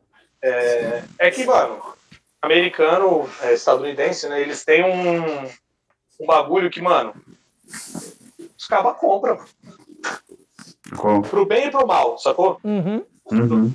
Mas os cabas compram. Os caras comprar é com eles mesmo. Pra gastar é com eles lá. Aí vai. É, tipo, você vai na casa das pessoas, você vê, tipo, saca, é, o grau de pequenas coisas de esmerinho, sabe? Aham. Essas Uhum. coisinhas, lembrancinha, é, bem cultural, de cultura pop, assim, sabe? Essas Sim. coisas. Uhum. É muito doido isso. Então, né? mas, porra, imagina você viver num mundo, é, num, num contexto fonográfico, onde, tipo, mano, é, o bagulho é major. Sacou? Sim. Uhum. Você tá fazendo a, a coisa no- em proporções major. Não, você, você pode Uhum. não estar, por exemplo, numa EMI da vida, mas tá fazendo as coisas Nessa proporção. proporções. Exatamente. Sim. Você pode ter algum grau de controle ainda, mas, porra, olha o grau da parada. Sabe? Sim, sim, sim. É, tipo, dá um exemplo meio porco, mas mais ou menos foi isso no começo. Nirvana, cara. Nirvana Ah, não, no com começo, com certeza. na É. Sub Pop, era da Sub Pop que não era uma gravadora grande, mas os caras eram um bagulho major, cara. Já era um treco gigantesco, né? Não, com Sim. certeza. Não, o Nevermind a galera fala na época, né? Que foi um bagulho que, tipo, mano, em um mês o bagulho tinha, tipo, explodido o mundo, assim, sabe? Tipo, foi, Sim. isso foi um negócio que, mano, poucas, poucas vezes aconteceu na história da humanidade. Ainda mais Sim. no caso de uma banda que era semi-conhecida, só tinha, na época, o, o Bleach, né? Só, só tinha Sim. Bleach. Tipo, então imagina, é, é um bagulho que, mano, muito doideira, né? É, é engraçado pensar também, aí só, só pra fazer Uhum. a provocação mesmo. Mas o Marcos uma vez falou um bagulho que é doido. Ele falou, mano, mas se além dos cabas, além dos cabas ser talentosíssimo, foda e tal, e, mano, genial. Se não fosse um, um, um pobre garoto lindo, branco de olho azul, loirinho, É, sacou? Se fosse, sei lá, tipo, o Living Color, entende? Só que sim. Sim. a mesma banda com os caras do Living Color, entendeu? Aham. Tipo, é doideira pensar nos encaminhamentos da vida. Tipo, Sim. nesse caso, eu fico até. é, eu não fico feliz que tenha sido assim, dessa maneira especificamente. Mas eu fico feliz que isso acontecendo, isso sendo a norma, o bagulho que foi que, que aconteceu foi grandioso, sacou? Sim. Sim, Um sim. bagulho magnânimo pra história da música, assim. Verdade. Mas que é doideira, tipo, a gente considerar isso também, porque senão fica um bagulho muito determinista de, tipo, porra, mas a banda era muito boa. Tipo, pensa, esquecendo que tem outras coisas que decorrem disso também, sabe? Sim, Muitas vezes exatamente. uma certa Sim. dose de sorte? Uhum. Tipo, é muito trabalho, uma certa dose de sorte, uma certa dose de interferência externa, de, por exemplo, alguém é, olhar, por exemplo, pode ter acontecido, não sei se aconteceu, Sim. alguém ter olhado Hum. essa banda e falado, mano, mas esse esse cabo sem tomar banho aí, dá pra vender umas revistas com esse cara aí, hein? sabe? Tipo, de olhar Aham. e falar, hum, sabe? Então, É, até porque, até porque vinha de uma época que era, tipo, sei lá, né, mano? Glam, cocaína, Los Angeles, é, propaganda de carro, tipo, caríssimo na TV. Então acho que também era um pós, produto.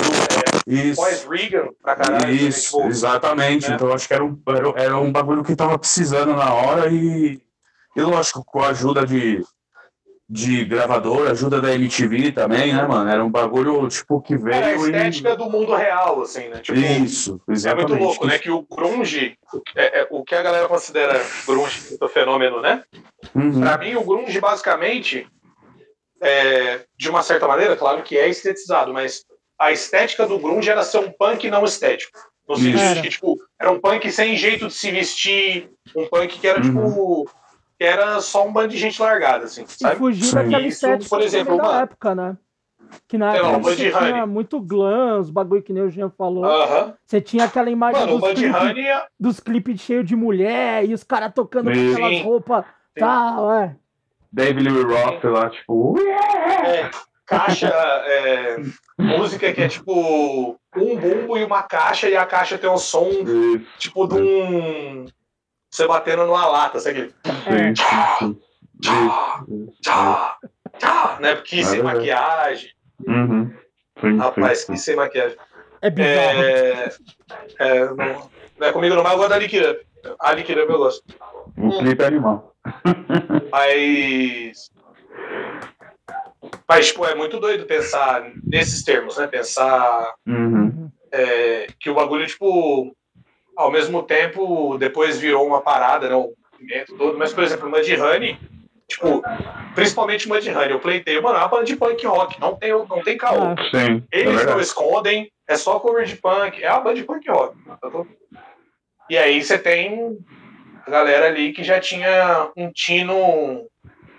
Um tino mais pop, no sentido de, tipo, maiores aspirações. né? sim. O Uhum. próprio Soundgarden, O Pearl aí, Jam. sei lá, Pearl Jam, é. E aí essas Sim. coisas que é tipo.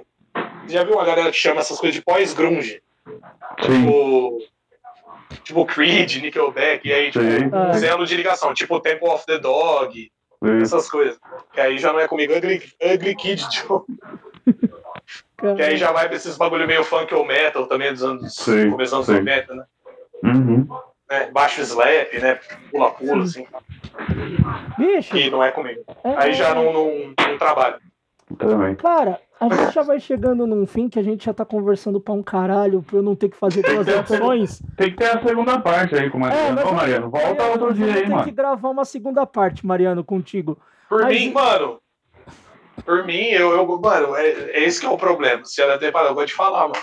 Eu, Eu sei. também, é complicado. Mas ó, o que eu vou pedir pra cada um de vocês pra gente poder depois finalizar é que assim, todos os, todas as pessoas que a gente entrevistou, a gente sempre pede pra pessoa falar ah, algo que tem ouvido ultimamente, porque a pandemia, quer queira que não, tá prendendo todo mundo dentro de casa.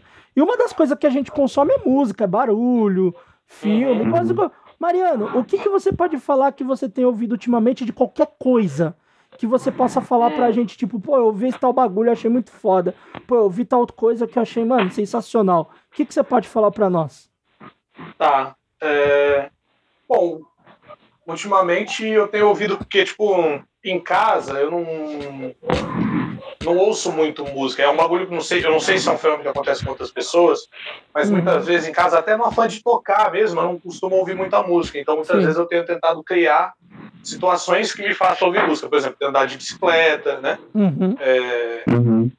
como é interior aqui é muito mais suave e tal, né? Então, tipo, põe um fone baixinho, pedala, né? Então, hum, coisas que eu tenho ouvido, pô, tem um. é, tem um guitarrista malucão dos anos. Não guitarrista, né? Tipo um. é, tipo finger picking, né? Tipo. É, dedilhado, assim, sabe? Sim. Violão Uhum. e guitarra também Sim, sim. um cara doidão dos anos 70, chama Wilburn Burchett, que ele tem alguns discos de, tipo, de música meditativa, assim, bem orientalizado de uma certa maneira, assim. Tenho ouvido o Marihata, que é uma banda de afro beat, eu não gosto muito desse termo, fazendo as aspas. aqui. É... Tenho ouvido Charanjit 5, que eu já citei. Tem um, um cara muito legal da música Guinawa, que é tipo a música do Marrocos, que lembra muito a música brasileira na rítmica, se vocês quiserem ouvir depois. O cara chama Hamid El Kazri. É complicado, que seria bom eu poder escrever isso depois. Depois você me manda, por favor, o Isso, nome. isso. Mas eu tenho ouvido bastante, porque é tipo um bagulho que é, é muito familiar, mas ao mesmo tempo é, é uma herança musical que é muito diferente da nossa, no sentido de que a música brasileira, e esse é o lado que eu não me conecto muito com a música brasileira, era muito pautada na riqueza harmônica, Aham. é, choro, enfim, o próprio samba e tal. E ela é voltada para a letra, porque o, o português tem esse bagulho com a poesia, né? Sim.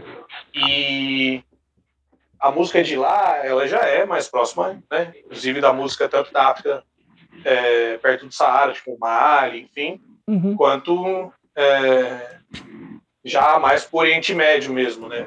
Sei lá, pro Egito e tal.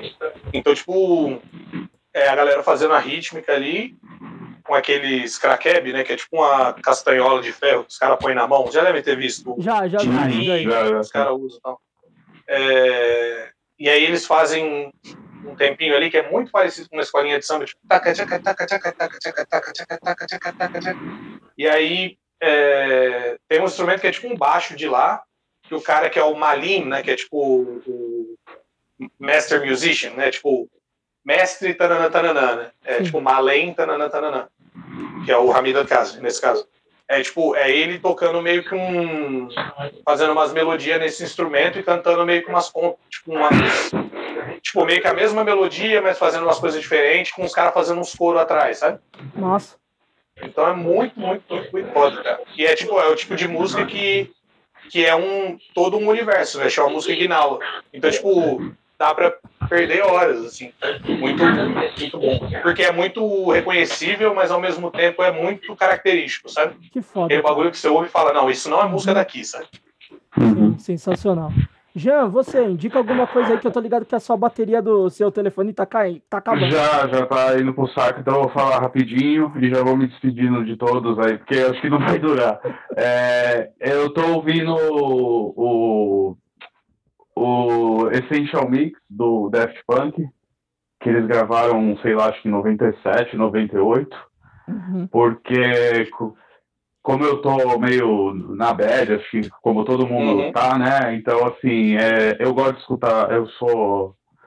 Gosto muito de escutar música eletrônica, então é um set de duas horas de um programa da BBC, ela é bem clássico, esse Essential Mix, Sim. né? Uhum. E é bem legal, cara, porque tem uma, um pedaço ali da house, house music francesa, assim, que eu gosto pra caralho, porque tem muito baixo, é bem Uhum. disco, então, assim, é, é, é- é, eu fico escutando lá, tá ligado? Vou tomar sol com meus filhos lá e fico escutando de trechinho, assim, pra, Uhum. pra, pra ver se dá uma melhorada no humor. O Daft E Punk, no começo, tem toda uma mística, né? De quando eles eram Tem, cara. moleque tem. ainda, né? Que era tipo um Sim, bagulho sim, que já era, era bem mais música eletrônica. Eu nunca ouvi, cara. Eu, pra- eu, sim, a cara. introdução com o Daft Punk já é esses groovão, tipo, música eletrônica wannabe anos 70, tipo Around the World, essas coisas aqui. Sim, Sabe? Tipo, mais já Sim. groove, né? Meio disco funkeado, assim. Sim, não, e esse aí eu acho que esse Show Mix acho que é de 97, tá ligado? Então, assim, eles estavam já começando a estourar, só que você via que, assim, as influências dos caras era, mano, era tipo House Music, é, House de Chicago e o French Touch, né, que é o, que é o House Music francês, assim, que é meio, é, meio disco, tá ligado? Tem muita coisa Aham. no baixo, assim, né? Então é bem bacana, assim, tomar um solzinho ouvindo e tal.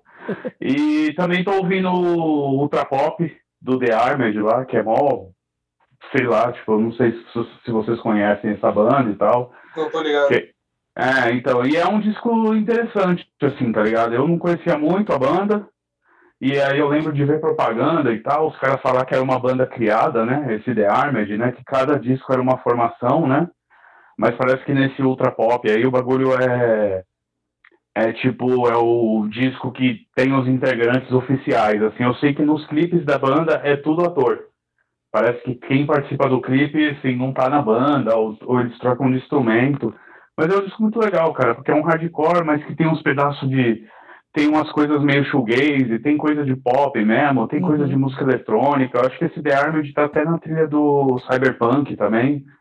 Então, assim, é uma Ah, banda então, o, nome, interessante. o nome é. Me é familiar, talvez seja daí. É uma banda que, assim, era conhecida porque cada disco é um integrante e tinha histórias e boatos que a Vice gringa fez, que era uma banda montada pelo Kurt Ballou. O Então, cara assim, era, né? É, isso, então era uma banda, parece que era, tipo, então tinha muita história, porque cada show do The Armored era com alguém diferente na banda.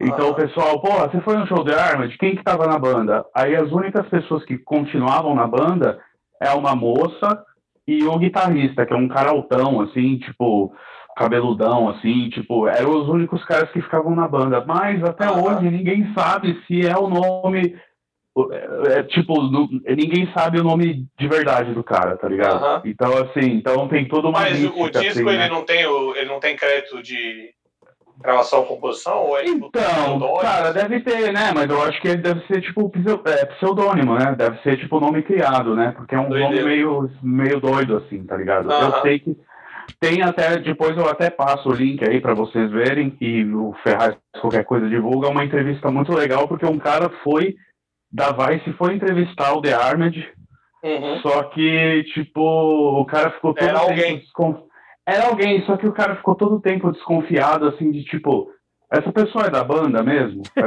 ligado? Então, assim, é Sim. muito foda, assim, porque os caras meio que alopram. Podia ser, um, podia ser alguém metendo um louco, assim. Exatamente, a matéria é muito legal, assim, então é isso. É vou dar, vou é, é, escuta, cara, não é o hardcore, tipo, mano, é um hardcore muito doido, assim, muito uhum. maluco, sujeira, mas tem uns...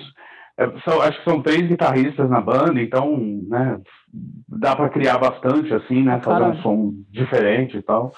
Então é isso, gente. Eu vou me despedindo antes que desligue na cara mal educadamente de vocês, que já tá 2% aqui. E obrigado aí, Mariana. Vou dando tchau aí, depois você se despede direitinho aí. E é nóis, Ferraz. É nóis, Jean. Valeu, mano. Falou, mano, gente. Falou, falou, É nóis, é nóis. Pô, eu queria deixar uma recomendação aí também. Sim. Que é. é... Pô, de recomendação de som, para quem não tá uhum. ligado talvez não sabe quem eu sou ou se sabe, só conhece pelo Dead e tal. É, eu toco sozinho também, gravei um disco durante a quarentena aí todo no celular, tocando uhum. órgão e as percussão e tal. Chama Raízes Aéreas, que o meu projeto, quando eu toco sozinho, eu chamo Sarine, né? Sim. Geralmente eu uso o nome Maria Sarine, Sarine é eu sozinho. É, então, quem quiser checar aí, pode entrar no, no Instagram lá, Sarine, Sarine Underline. É, e checar no Bandcamp também. Em breve vai sair em fita por que um foda. selo da Malásia. Caralho, que foda. E aí ele vai mandar umas cópias para mim. Então, quem tiver interesse no futuro, mas enfim, é só acompanhar. Eu vou. Aí, no, no nosso texto, na nossa publicação, eu vou pegar todos os links, colocar tudo certinho para vocês ir lá uhum. também ouvir o trampo do Mariano. E eu vou indicar muito rápido, para não ficar muito longo. Eu tô numa pira, Mariana, de uns anos pra cá, de ouvindo um cara brasileiro que eu não hum. dava tanta atenção, mas eu comecei a dar muita atenção por causa de um disco específico, que é o Clube da Esquina. E um ah, cara que eu. Milton? Não, o Beto Guedes, cara. Eu tô numa piração de ouvir Beto Guedes sem parar, assim.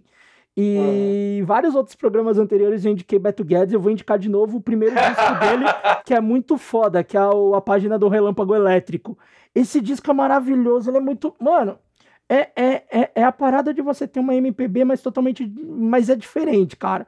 Eu uhum. não consigo encaixar. Lógico, mais pra frente, depois você vê que meio que o Beto Guedes como vários, assim, né? Você vai pegar o Sim, Belchior não, é, no começo. É difícil os caras manter a relevância. Manter a relevância. O mundo mudou muito, mano. O mundo Man, mudou muito. Manter a relevância e manter também aquela, aquela coisa de psicodelia, de mudança. É, não, não, é. Eu, tipo, de. Às vezes, quando eles não conseguem se manter doidões frente ao tempo, Sim. muitas vezes é o momento em que eles vão tomar. É, vão fazer movimentos consciente ou inconscientemente é, mais seguros musicalmente. Sabe? Exato. Fazer uma música mais domada, talvez. Isso aconteceu com muita gente da época. Até porque acho que devia ser bem doideira. tipo, é que, é... devia ser bem, bem maluca, mano. É que nem fala dos primeiros discos do Rony Von, que era mó doideira do caralho, uh -huh. que é mó brisa. E, cara, o Beto Guedes eu tenho ouvido pra caralho. É um dos caras que eu tenho ouvido pra porra. E eu recomendo o primeiro disco dele. Tem aí, vocês aí dos Spotify da vida, tal tá tempo, ouvir. Então vai lá ouvir. É... E, mano, as... eu voltei esses dias a ouvir barulho de novo. Ah, eu, eu, me pego, eu me pego. Não, Mariana, eu tô ficando velho pra essas coisas. Eu fui ouvir, Pig... eu fui ouvir Pig Destroyer esses dias, cara, tomando banho. Tipo, tô aleatório. É... Não, então, tem. Qual que é o lance? Pra mim, eu não consigo buscar bagulho novo, entende? Tipo, eu ensejo de buscar coisas novas nesse tipo de som. Mas, por exemplo, tem alguns discos tipo No Man's Slave do Infest. Sim. Esse disco é muito importante para mim. Então, às vezes, eu lembro que ele existe, e aí eu ponho só pra passar aquela raiva que você só passa uhum. ouvindo o No Man's Slave, saca? Ou, tipo.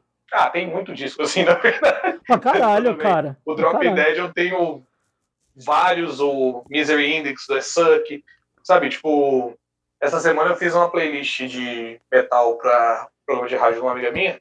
Uhum. E então foi muito louco retomar, por fazia um tempo que eu não fazia um, um processo voluntário de escuta seletiva de metal, tipo, de você Sim. buscar metal de novo, assim, buscar, uhum. sabe, coisas que você gosta e tal. Então foi um, é um bagulho interessante também, tipo, um, a gente, tipo, tem que, ter, tem que ter cuidado também com esse lance de buscar uma seriedade na gente. Ah, sim, lógico. Que é um, não, ah, não, claro, enfim, mas é que a gente sempre está balançando entre esses dois bagulhos, assim. Sim. De Cara, não se levar a sério ou de se levar a sério demais. Cara, eu vou te falar, fim do ano eu tava na casa da minha mina, lá em Teresina, cara, eu tava. Eu, uhum. O que eu ouvi de Zé Vaqueiro, Barões da Pisadinha, Thierry. Mano, eu só tava cantando isso, mano. Eu cheguei em São Paulo cantando essas porra, mano. Uhum. E eu me. Você tem que se permitir. Tem, cara, eu acho que assim. É, é, é, a parada da, de se bitolar, tá ligado? Que antigamente a gente era assim mesmo. Mais novo. Uhum. De ter aquela cabeça fechada só pra uma parada só. E que nem você fala do som do mundo. O som do mundo, cara, pô, é tão. Você tem tanta variedade de coisas, você tem tanta variedade de som, de gênero. No Brasil, que nem você citou antes. Mano, o que a gente tem de gênero musical no Brasil é um treco gigantesco. E, mano, se a gente não se permite, parceiro. Não, e tem aquela coisa, por exemplo, se você. É, por exemplo, se eu for para o Mali, ou para algum, sei lá, eu tô pensando nos países que eu tenho muito interesse em, em ver uhum. a música acontecer, tipo Cuba, é, o Egito, é, a Índia. Uhum. Tipo, ao mesmo tempo, mano, eu vou querer ouvir, por exemplo, até no, no que, infelizmente, entre aspas, tá? Sim. que infelizmente é igual, eu vou querer ouvir o igual de lá, no sentido de, por exemplo, é, da mesma maneira como a gente tem vários fenômenos de, de tipos de música que, que são versões apopiadas, muito mais pop às vezes até, Sim. do que o gênero, entre aspas, original, o que é o original, o que, que não é, né?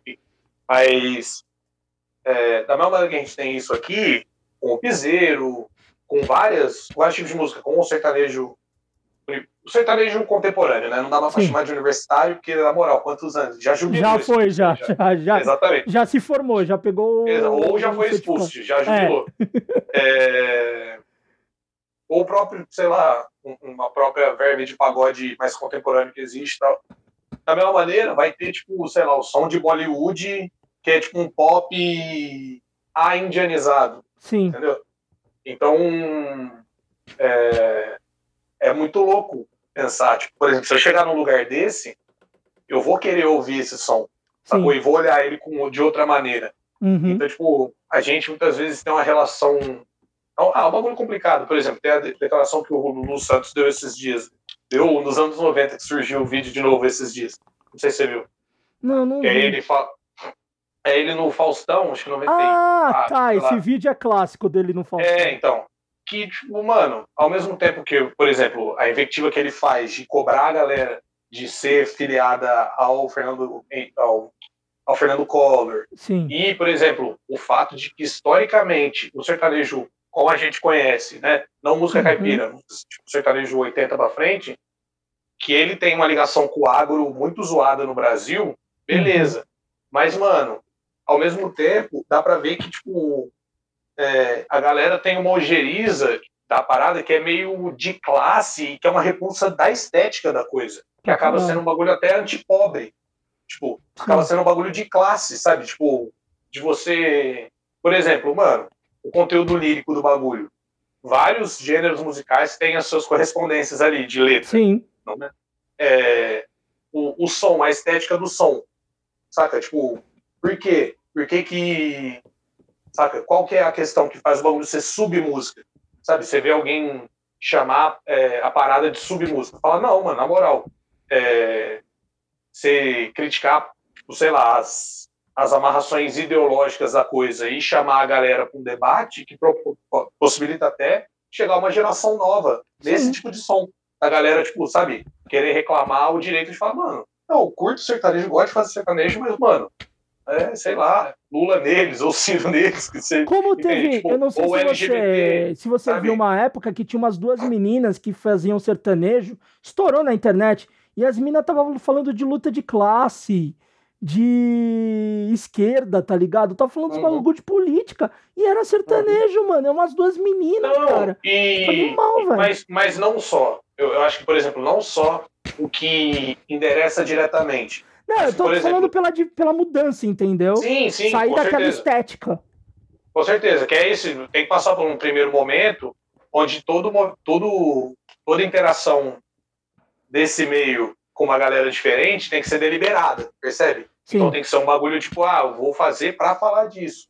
Mas, tipo, eu penso na possibilidade da gente conseguir gerar, tipo, mano, por exemplo, mesmo um pop que é mais radiofônico e mais consumível, por assim uhum. assim dizer, que seja menos tonto, sabe? Sim. Da gente, tipo, perceber que, mano, a, a gente endereçar o bagulho desse jeito que é, tipo, sei lá, muito ódio de classe mesmo, sabe? Tipo, um bagulho de, uhum. de tipo, ah, essa, essa gente sem cultura, não sei o que, mano, tipo, na moral, um bagulho que eu que eu tô aprendendo quase na minha vida e vou continuar aprendendo, a gente nunca aprende, né? Nunca para de aprender.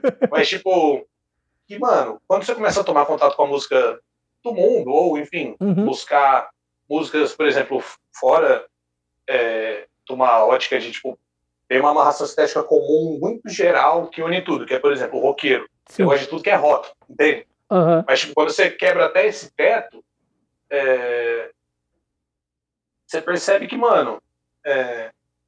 quando você vê, por exemplo, um cara que fala, porra, mas que eu gosto de King Crimson, King Crimson é maravilhoso, mas tipo, não, porque é King Crimson que é música, porque é buscado, não sei o que, fala, mano, é... me explica aí os talas da música indiana, então, sabe, tipo, que é uma visão muito pequena de uma. Mano, o mundo é, é feito de música. de uma música muito densa, simples na superfície, às vezes, é, e, e, e, profunda, às vezes complexa na superfície e profunda. Saca? Tipo, uhum. a gente é feito de som, mano, de. Sabe? A matéria-prima do tecido do universo, velho. É som. Sacou? Nós reproduzimos então, tipo, som. É, exatamente. Tipo, mano, a gente anda rítmico, o coração bate rítmico, sacou? Então, tipo é muito é, é uma posição muito baixa de soberba você olhar para esse debate dessa maneira, sabe? Tipo, é, é, por exemplo, não sacar que, mano, por exemplo, imagina você tá numa, num, numa, num meio de esquerda e aí você tem pessoas que vieram de um outro rolê, de outra socialização, uhum. que estão ali e que gostam, por exemplo, a Marília Mendonça, por exemplo, é uma pessoa que parece ser não Minion, né? ela já tem uhum. umas posições e tal. Sim. É, mas enfim, mas por exemplo, a pessoa que tá ali gosta daquele tipo de música e canta, e tipo, mano, é, não, não é levada a sério, é desrespeitada, porque é considerada tipo, de uma cultura mais baixa, Sim. ou algo do tipo, entende? É um bagulho que a gente tem que ficar muito muito ligado na gente, assim, pra, tipo. Ah, caralho. Porque em algum momento a gente vai. é, tem o bagulho dos do Simpsons, né? que o, o pai do Homer, ele fala, é, vocês têm a parada. Ah, eu já tive a parada. parada. É, eu já tive a parada. Aí eu fiquei velho, deixei de ter a parada e vocês têm. Tipo, sabe, é muito, muito foda isso. Isso vai acontecer, obviamente, e acontece, e talvez acontece. já tenha acontecido, mas né, em, em pequenas esferas, né, em, né, pequenas, mas tipo, ao mesmo tempo que a gente não pode torcer pro, pro processo, não pode acelerar o né? processo. Sacou? E tentar lutar contra o bagulho o melhor possível, sacou? Não vou abraçar a parada. Também não, né? Sabe? É muito doido isso, mano. E, é tipo, enfim, ainda mais um, um país onde questões de letramento são muito ligadas à questão de classe, sabe? Ah, caralho. Tipo, é, tipo, acesso a certos recursos é, educacionais é muito específico, é muito focado para poucas pessoas, sacou? É um bagulho que tem um recorte de classe, um recorte étnico, né? racial, enfim. Então uhum. é muito doido. Tipo, mano, às vezes a gente nem tá ligado que, que a gente tá produzindo um bagulho muito. Ah, sei lá, muito. até meio mesquinho, sabe? Uhum. Uma pira da vontade de ser o portador da boa nova, assim. Que Sim. nos une ao bolsonarismo nesse sentido, não né? Uhum. Não, tô, não tô querendo meter uma falsa equivalência. Mas no sentido de, tipo, o que, que eu acho que é mais repulsivo nesse tipo de gente? Por exemplo, o Bolsonaro, ele, o que, que ele fala? Ele fala. É... Não, porque todo mundo tem que estudar em colégio militar, tá ok? Porque, tipo, qual que é a pira? Caralho, mas... todo mundo, todo mundo tem que estudar em colégio militar, por quê? Porque eu estudei e tô de boa, sacou? É. Tipo, qual que é a pira? É o cidadão se põe como régua do mundo coloca-se uma como exemplo para os outros. É, né? exatamente. É tipo, mano, ó, tô, ó, ó, foi assim e tô jóia, sabe? É. E quando na verdade não tá jóia, sacou? Tipo, é um poço de frustrações, de traumas, de, de questões mal resolvidas. Você usou o Bolsonaro tipo, como exemplo, é tipo ele falando, ah, eu tomei a cloroquina aqui, toquei, e eu curei, toquei, tipo. E não Sim, é, não, exatamente. Caralho. Não é, caralho. Não, exatamente, que é tipo um bagulho que, mano, 95% das pessoas que vão entrar em contato com vão ser assintomáticos, vão ter casos leves a moderados. Tipo, se eu tomar água e, e, e me curar, então foi água. É.